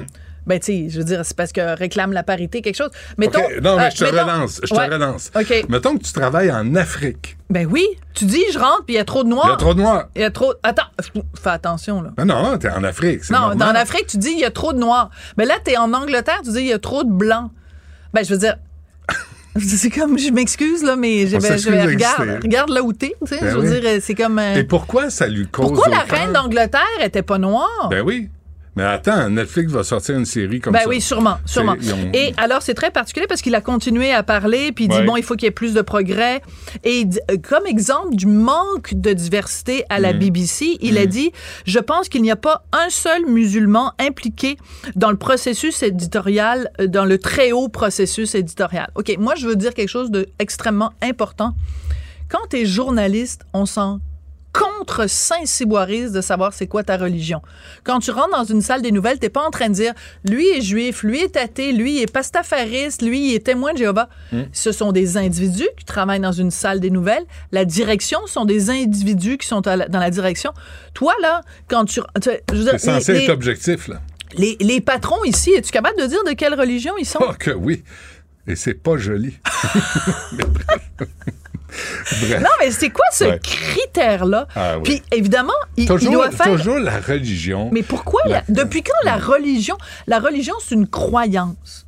C'est une croyance. C'est comme si tu disais, euh, il n'y a pas assez. Je pense pas qu'il y ait un seul, euh, une seule personne dans les dans les hautes sphères qui euh, qui est, euh, mettons, un libéral ou un conservateur. Je veux dire, l'opinion politique, c'est une croyance. Mais, tu euh, crois à, pire, à là- Vishnu ou tu crois à Wung Wung, Wing Wing Wang Wang, il est là? sympathique, Vishnu. Oui, mais Vishnu. mais qu'est-ce qui dit que les Blancs sont pas musulmans? Ben, ben, ben, ben, mais tout à fait. Tous les Arabes ne sont pas musulmans et tous les musulmans sont pas arabes. Ben voilà. Bon, ben voilà. Donc, alors, il y a plein de gens qui se, sont Qu'est-ce convertis. qui dit que moi, je suis pas musulman? Ben, tu manges-tu du bacon? De moins en moins. De moins en moins. Vraiment, Mais je pour que- que moi, je pense qu'il y a une enquête à faire là-dessus. je pense que oui. De que c'est. Ah oui. Pourquoi Benoît Dutrisac a-t-il Ouais, mange-t-il de moins Pourquoi t'as slacké le bacon? Peut-être Ouais. parce que t'as moins de bacon qui Parce rentre, puis que ouais. tu manges moins de bacon. Euh, ouais, puis le bacon est cher. Puis le bacon est cher. Choisis tes moments euh, où tu veux savourer attention. du En tout cas, bref, on salue quand même euh, cet animateur qui s'appelle Nihal Artanayake et qui dit que euh, ça manque de diversité. Comment il s'appelle? Ben, je vais te le dire. Non, t'es pas gentil. Non, je fais- Parce je que Nihal. Artanayake. Salue, Mais ce qui est intéressant, On ce qui est intéressant, c'est qu'il donnait cette conférence-là dans le cadre, donc, comme je te l'ai dit, d'un panel sur euh, la, la diversité. Et euh, on a annoncé euh, des, des récipiendaires d'une bourse pour la diversité. Mais c'est une bourse pour la diversité qu'on donne basée sur quoi? Basée sur le fait que ta couleur de peau est différente. Donc, le gars, il se Hmm. plaint qu'il y a trop de blancs un événement où on remet des bourses et le seul critère pour obtenir cette bourse-là, c'est le fait que t'es pas blanc. Ouais. T'as le Ben, privilège d'être là. T'as le parce- privilège. Non, mais Parce pas- que t'es pas blanc. Mais je, je dis pas que lui. Non, il faut pas dire qu'il n'a pas eu sa job parce qu'il est pas blanc. Mais je veux dire, il participe à un panel où on remet des bourses à des gens. Il y a peut-être des, des blancs extrêmement compétents qui ne recevront jamais Et cette qui sont bourse-là. sensibles à la diversité. Et qui sont sensibles à la diversité. Donc, d'une main, on dit euh, il, faut, il faut tenir compte de la couleur de, de- de peau des gens parce que les gens, donc, euh, euh, ont privilégié, on fait de la discrimination positive. Puis de l'autre bord, t'as un gars qui fait de la discrimination tout court. Puis tout le monde se tait, personne qui trouve ça bizarre. Personne trouve ça étrange. Un mot sur euh, Buffy, Euh, notre amie. Buffy Sainte-Marie, donc pour vous la rappeler, auteur, compositrice, interprète, qui a toujours prétendu qu'elle était d'origine autochtone. Ouais. Quand elle a gagné un Oscar pour euh, euh, la musique You Lift Us Up Where We Belong, Love Lifts Us Up Where We Belong, on a dit c'est la première fois qu'il y a un artiste autochtone qui euh, remporte un Oscar. Bravo. La CBC a fait enquête, a dit c'est pas vrai, tout, elle est d'origine italo-américaine, Ah. a, a pas une goutte de sang indien dans les veines. Et là, il y a de plus en plus de gens dans les communautés autochtones qui disent ben, qu'elle passe un test d'ADN. C'est simple. On va le savoir tout de suite si elle a du sang indien ou pas. Donc, si elle refuse, c'est peut-être parce qu'elle a quelque chose à cacher. Ça prendrait une goutte de sang Hmm. un test d'ADN, on le saurait tout de suite, puis ça réglerait. Elle aurait plus besoin de se plaindre en disant Ben, vous vous fiez sur des papiers comme mon acte de naissance, mais c'était un acte de naissance, ça fait partie d'une bureaucratie coloniale, puis c'était Mhm, écœurant, puis tout ça. Madame Sainte-Marie, si vous voulez nous prouver que en effet vous êtes bel et bien d'origine euh, autochtone, faites un test d'ADN, tout le monde va être content, puis on va arrêter de vous achaler. Un petit peu de salive, un test d'urine, un peu de sang, puis tout le monde va être sûr de la situation. Non, je pense dans ce cas-là, c'est l'ADN, c'est le sang. Je pense que ça se fait avec de la salive. Ben, je pense que oui. Bon, on va appeler euh, 1-800 ADN. Ouais. J'ai pas. euh, ben, Ils vont nous 23, dire. j'avais fait ça, moi. Le 23. Hein? euh, pour 23 le truc demi, là. de, de généalogie. Ouais, j'avais fait ça au frontières. Puis? Euh, oh, je suis bien, bien mélangé. Ouais. Oui, ça, on le J'étais savait assez que tu étais mélangé, mais Ben, tu veux dire dans ton, ta généalogie, c'est mélangé? Non, non, c'est comme, euh, je comme pas mal As-tu européen. as-tu un petit peu de sang indien? Pas tant, pas, pas en tout. Ah. Non, j'ai demandé, je regardais mes impôts, je me dis, ça m'aiderait. Pas en tout, Mais- rien. Ah, OK. Parce que j'en connais des, des, euh, des gens qui ont. qui Mais ont- la mère de mes plus vieux a du sang euh, indien. Ah, bon, ben alors si on faisait un test d'ADN de tes enfants, peut-être qu'ils auraient le droit à leur carte d'Indien. Sacramouille. J'ai Bon. pas pensé encore. Pense à ça. Merci, Sophie. Merci. À lundi. Au revoir. Il s'enflamme, il s'insurge, il parle avec émotion. Benoît Dutrisac, aussi divertissant qu'édifiant. Pendant que votre attention est centrée sur vos urgences du matin, vos réunions d'affaires du midi, votre retour à la maison ou votre emploi du soir, celle de Desjardins Entreprises est centrée sur plus de 400 000 entreprises à toute heure du jour. Grâce à notre connaissance des secteurs d'activité et à notre accompagnement spécialisé, nous aidons les entrepreneurs à relever chaque défi pour qu'ils puissent rester centrés sur ce qui compte, le développement de leur entreprise. IGA est fier de présenter l'émission À vos affaires. Pour économiser sur votre panier d'épicerie, surveillez les offres et promotions de la circulaire disponible à IGA.net chaque semaine. IGA, vive la bouffe et les bonnes affaires. Vous vous demandez si les plantes ressentent de la douleur? Ou encore, comment est-ce que les daltoniens voient le monde? Le balado en cinq minutes est pour vous. Explorez la science, l'actualité et l'histoire en un temps record. La Feu, en collaboration avec le gouvernement du Québec, est fière de propulser la série Balado en cinq minutes. Ne laissez pas les questions sans réponse plus longtemps. En cinq minutes, disponible sur l'application et le site cubradio.ca. Jean-François Dumas est avec nous d'Influence euh, Communication. Monsieur Dumas, bonjour. Bonjour, toi. Est-ce que l'eau est revenue à Saint-Jean-sur-Richelieu? Oui, la lumière chez vous est pas revenue, par Non, exemple. non, pense. moi, je suis encore à la, à la chandelle. C'est pas réglé. dans, dans mon manoir, avec euh, trois ailes et huit étages, euh, évidemment. Ah, oh boy, OK. Ouais, ouais. Euh, Mais bon, à Saint-Jean, oui, l'eau est revenue pour la plupart des citoyens, je pense. là. Ben, c'est d'intérêt public, je trouve. Ben oui, il faut la faire bouillir, puis euh, Ah oui, c'est- hein? écoute, je veux dire, là, il faut faire attention parce que semble-t-il qu'il y a des risques que ça reparte, là. Mais en théorie, on devrait la garder pour un bout de temps. Ça fait qu'on... Mais, mais c'est, c'est, c'est fou comme ce genre de détail-là, lorsqu'on le perd, on l'apprécie. Hein? L'eau Parce qu'on courante. prend tellement ça pour acquis. Oui, Ben oui, on hein. prend tellement ça pour acquis. Ouais. Puis là, à un moment donné, pendant deux, trois jours, on avait qu'un petit filet, puis hier, pff, il n'y avait plus rien, tout était coupé. Puis c'est là que tu dis, waouh, là, la prochaine fois que je vais, la douche, elle va être bonne. C'est fou.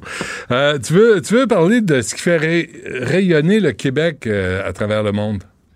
Cette chronique-là, à peu près à pareille date, je te fais la même chronique à chaque année. Évidemment, les données changent, mais, je vais toujours voir, faire une espèce de bilan, parce qu'on approche du, temps des bilans dans l'année, savoir comment le Québec est perçu, Benoît, à travers le monde. C'est quoi essentiellement la couverture qui est, quand on parle du Québec?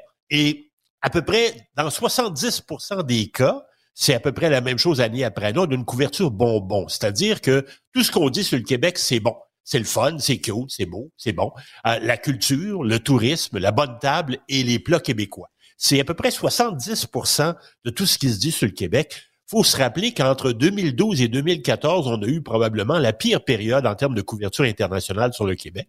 Parce que pendant ce temps-là, on parlait de quoi? On parlait notamment des émeutes à Montréal, manifestations des étudiants. On parlait de la corruption dans la construction. On parlait de différents scandales. Le, le maire qui se fait arrêter.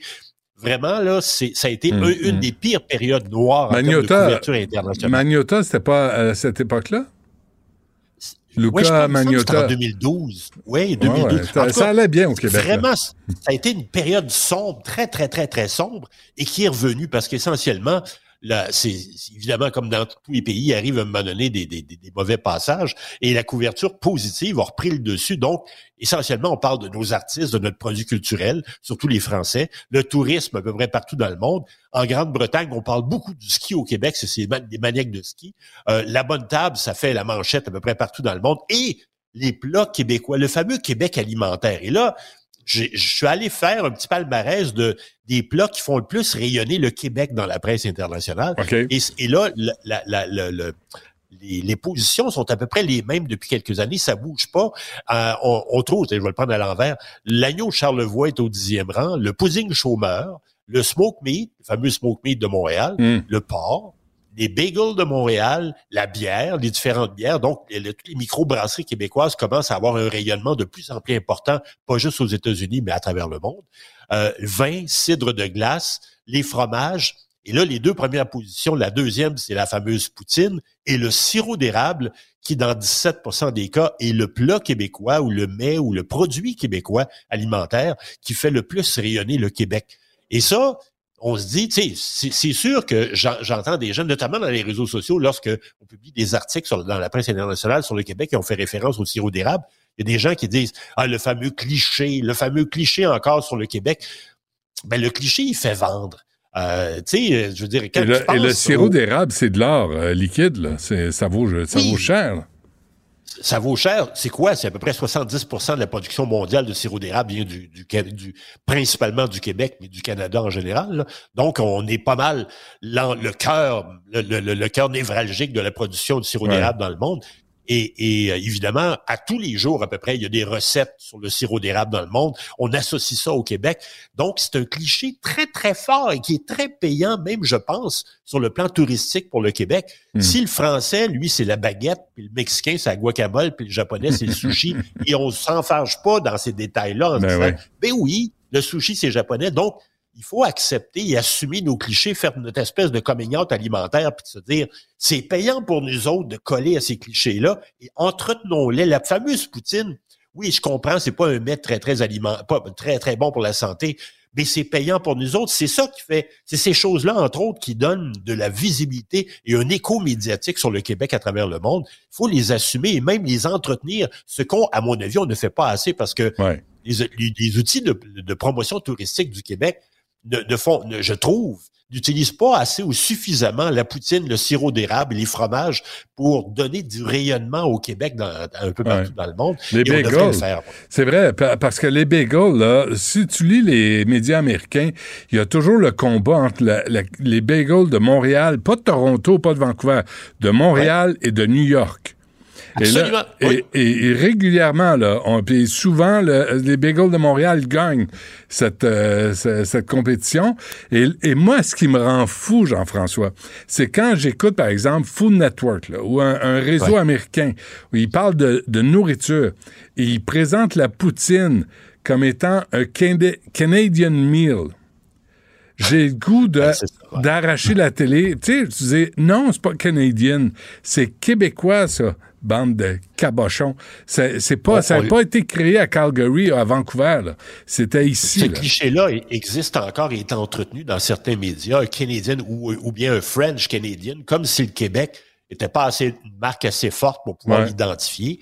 Euh, et, et alors, euh, mais, mais, mais c'est de moins en moins fort, mais ça existe encore. Tu as tout à fait raison.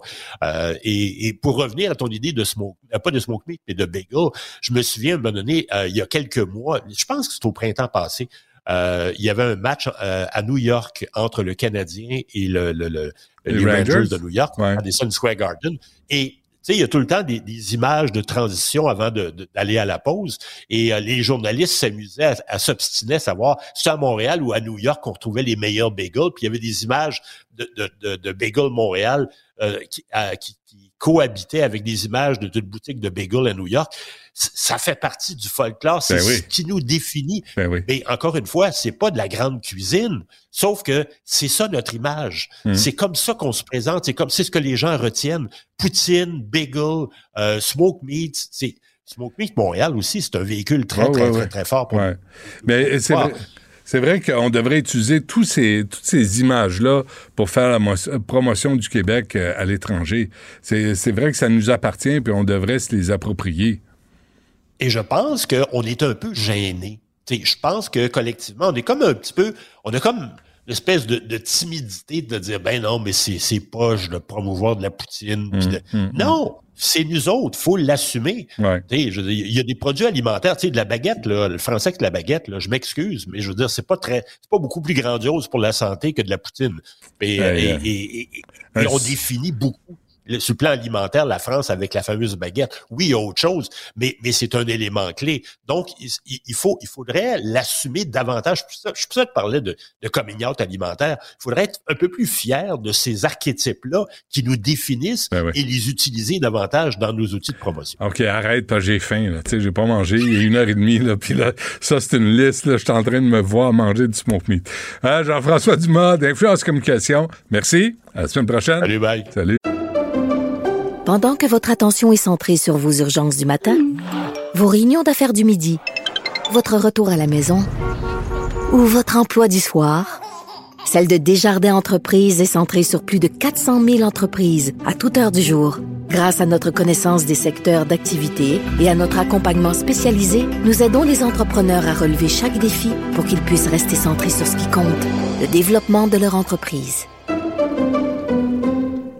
IGA est fier de présenter l'émission À vos affaires. Pour économiser sur votre panier d'épicerie, surveillez les offres et promotions de la circulaire disponible à IGA.net chaque semaine. IGA, vive la bouffe et les bonnes affaires. Vous vous demandez si les plantes ressentent de la douleur? Ou encore, comment est-ce que les daltoniens voient le monde? Le balado en cinq minutes est pour vous. Explorez la science, l'actualité et l'histoire en un temps record. La Feu, en collaboration avec le gouvernement du Québec, est fière de propulser la série Balado en cinq minutes. Ne laissez pas les questions sans réponse plus longtemps. En cinq minutes, disponible sur l'application et le site cubradio.ca. Vous écoutez Du Trisac. Cube Radio. Sex audio avec Anaïs Gertin-Lacroix. Anaïs, bonjour. Allô, Benoît. Quelle est cette anecdote?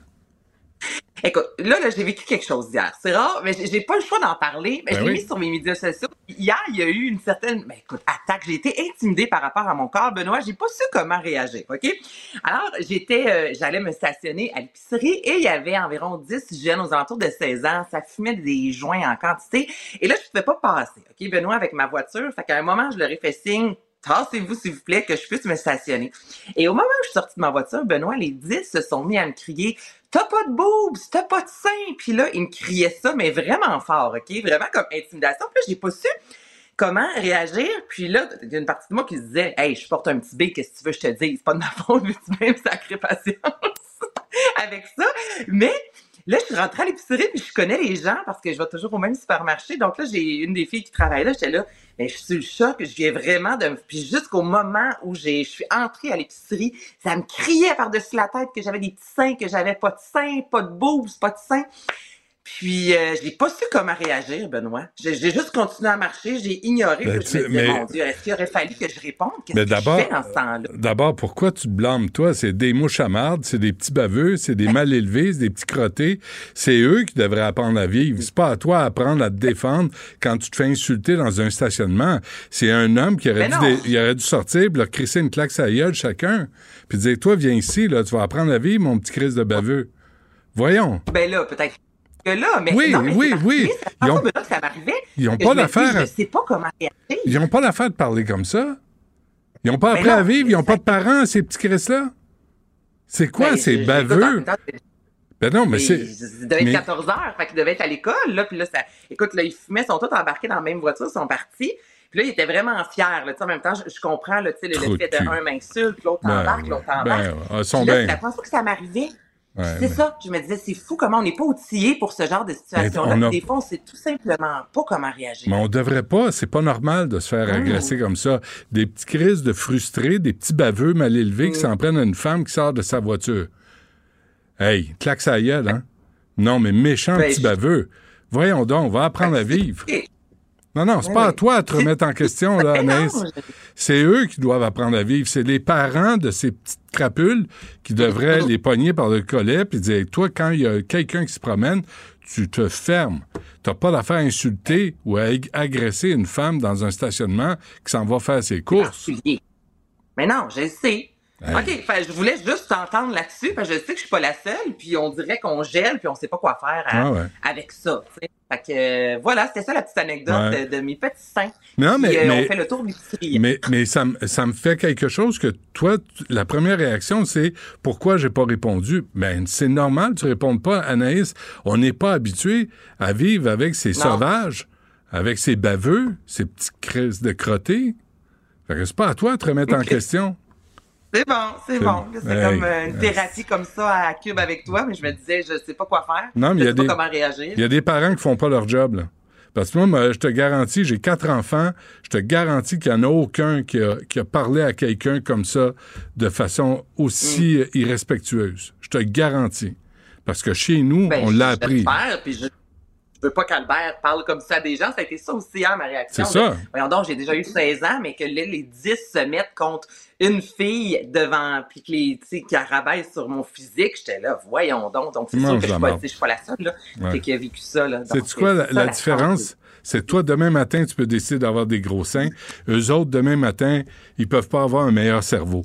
Il n'y a rien à faire. Fait que, arrête de t'en faire avec Mm. ça. Euh, nouvelle émission de télé-réalité. En lien avec Sex in the City, OK, Benoît, et ça pique vraiment ma curiosité.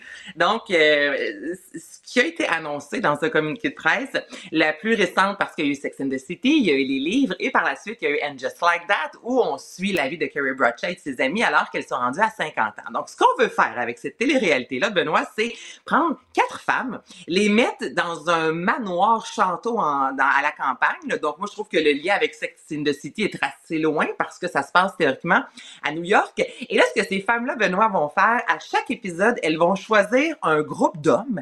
Et ces groupes, dans ce groupe d'hommes-là, euh, elles vont tenter d'avoir euh, quelques relations sexuelles avec les hommes et voir s'il y a possiblement euh, des émotions qui se développent. OK? Et ce qu'on dit, c'est que les femmes de la cinquantaine ont évidemment une sexualité. C'est vrai. On voit rarement ça à la télévision. On le voit dans les séries lorsque c'est scénarisé, mais une télé-réalité comme ça qui met de l'avant des femmes épanouies sexuellement, qui ont envie de faire des rencontres, c'est pas quelque chose que l'on voit régulièrement. Donc, ça serait en travail présentement en cette émission-là. Hmm. Et je trouve ça fantastique.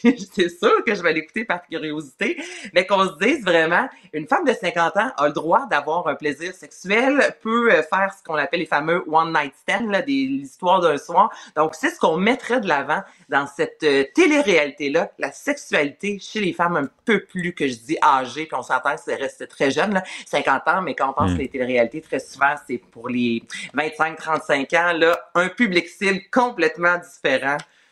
J'aime ça. Commandité par, commandité par le médicament qui soigne l'herpès. Et voilà. Surprise! J'en ai eu plus que ça à quoi je m'attendais. Alors, sexe à la campagne au lieu de sexe in the city. Sexe à la campagne au lieu de sexe dans la grosse pomme. Ben, Voilà. Parfait. Anaïs, t'es magnifique. T'es, euh, t'es une très belle femme et ces euh, petits jeunes-là, Ah. c'est des crétins. Fait que euh, arrête de t'en Ben. faire avec ça, qui, euh, qui mangent la mort. Mais t'as raison que mon premier réflexe a été de me dire qu'est-ce que je dois faire, comment je dois réagir, tu sais, parce que ça. Mais t'as raison que j'ai rien à faire, c'est, c'est, ça, c'est pas à moi à ça réagir. t'appartient pas. C'est à eux à faire. Exactement. Mhm. C'est euh, à ces crapules-là. Euh, merci Anaïs, porte-toi bien. Euh, Salut, Benoît. Un petit merci à Florence Lamoureux, à Cybelle Olivier, à Tristan Brunet-Dupont. Je l'ai eu, sacrément. Jean-François Dumas. Un petit peu André-Sylvain Latour quand il décide de travailler, quand il fait quelque chose de ses dix doigts. Mais ça arrive pas souvent. Yasmine Abdel-Fadel suit à l'instant. Cube Radio.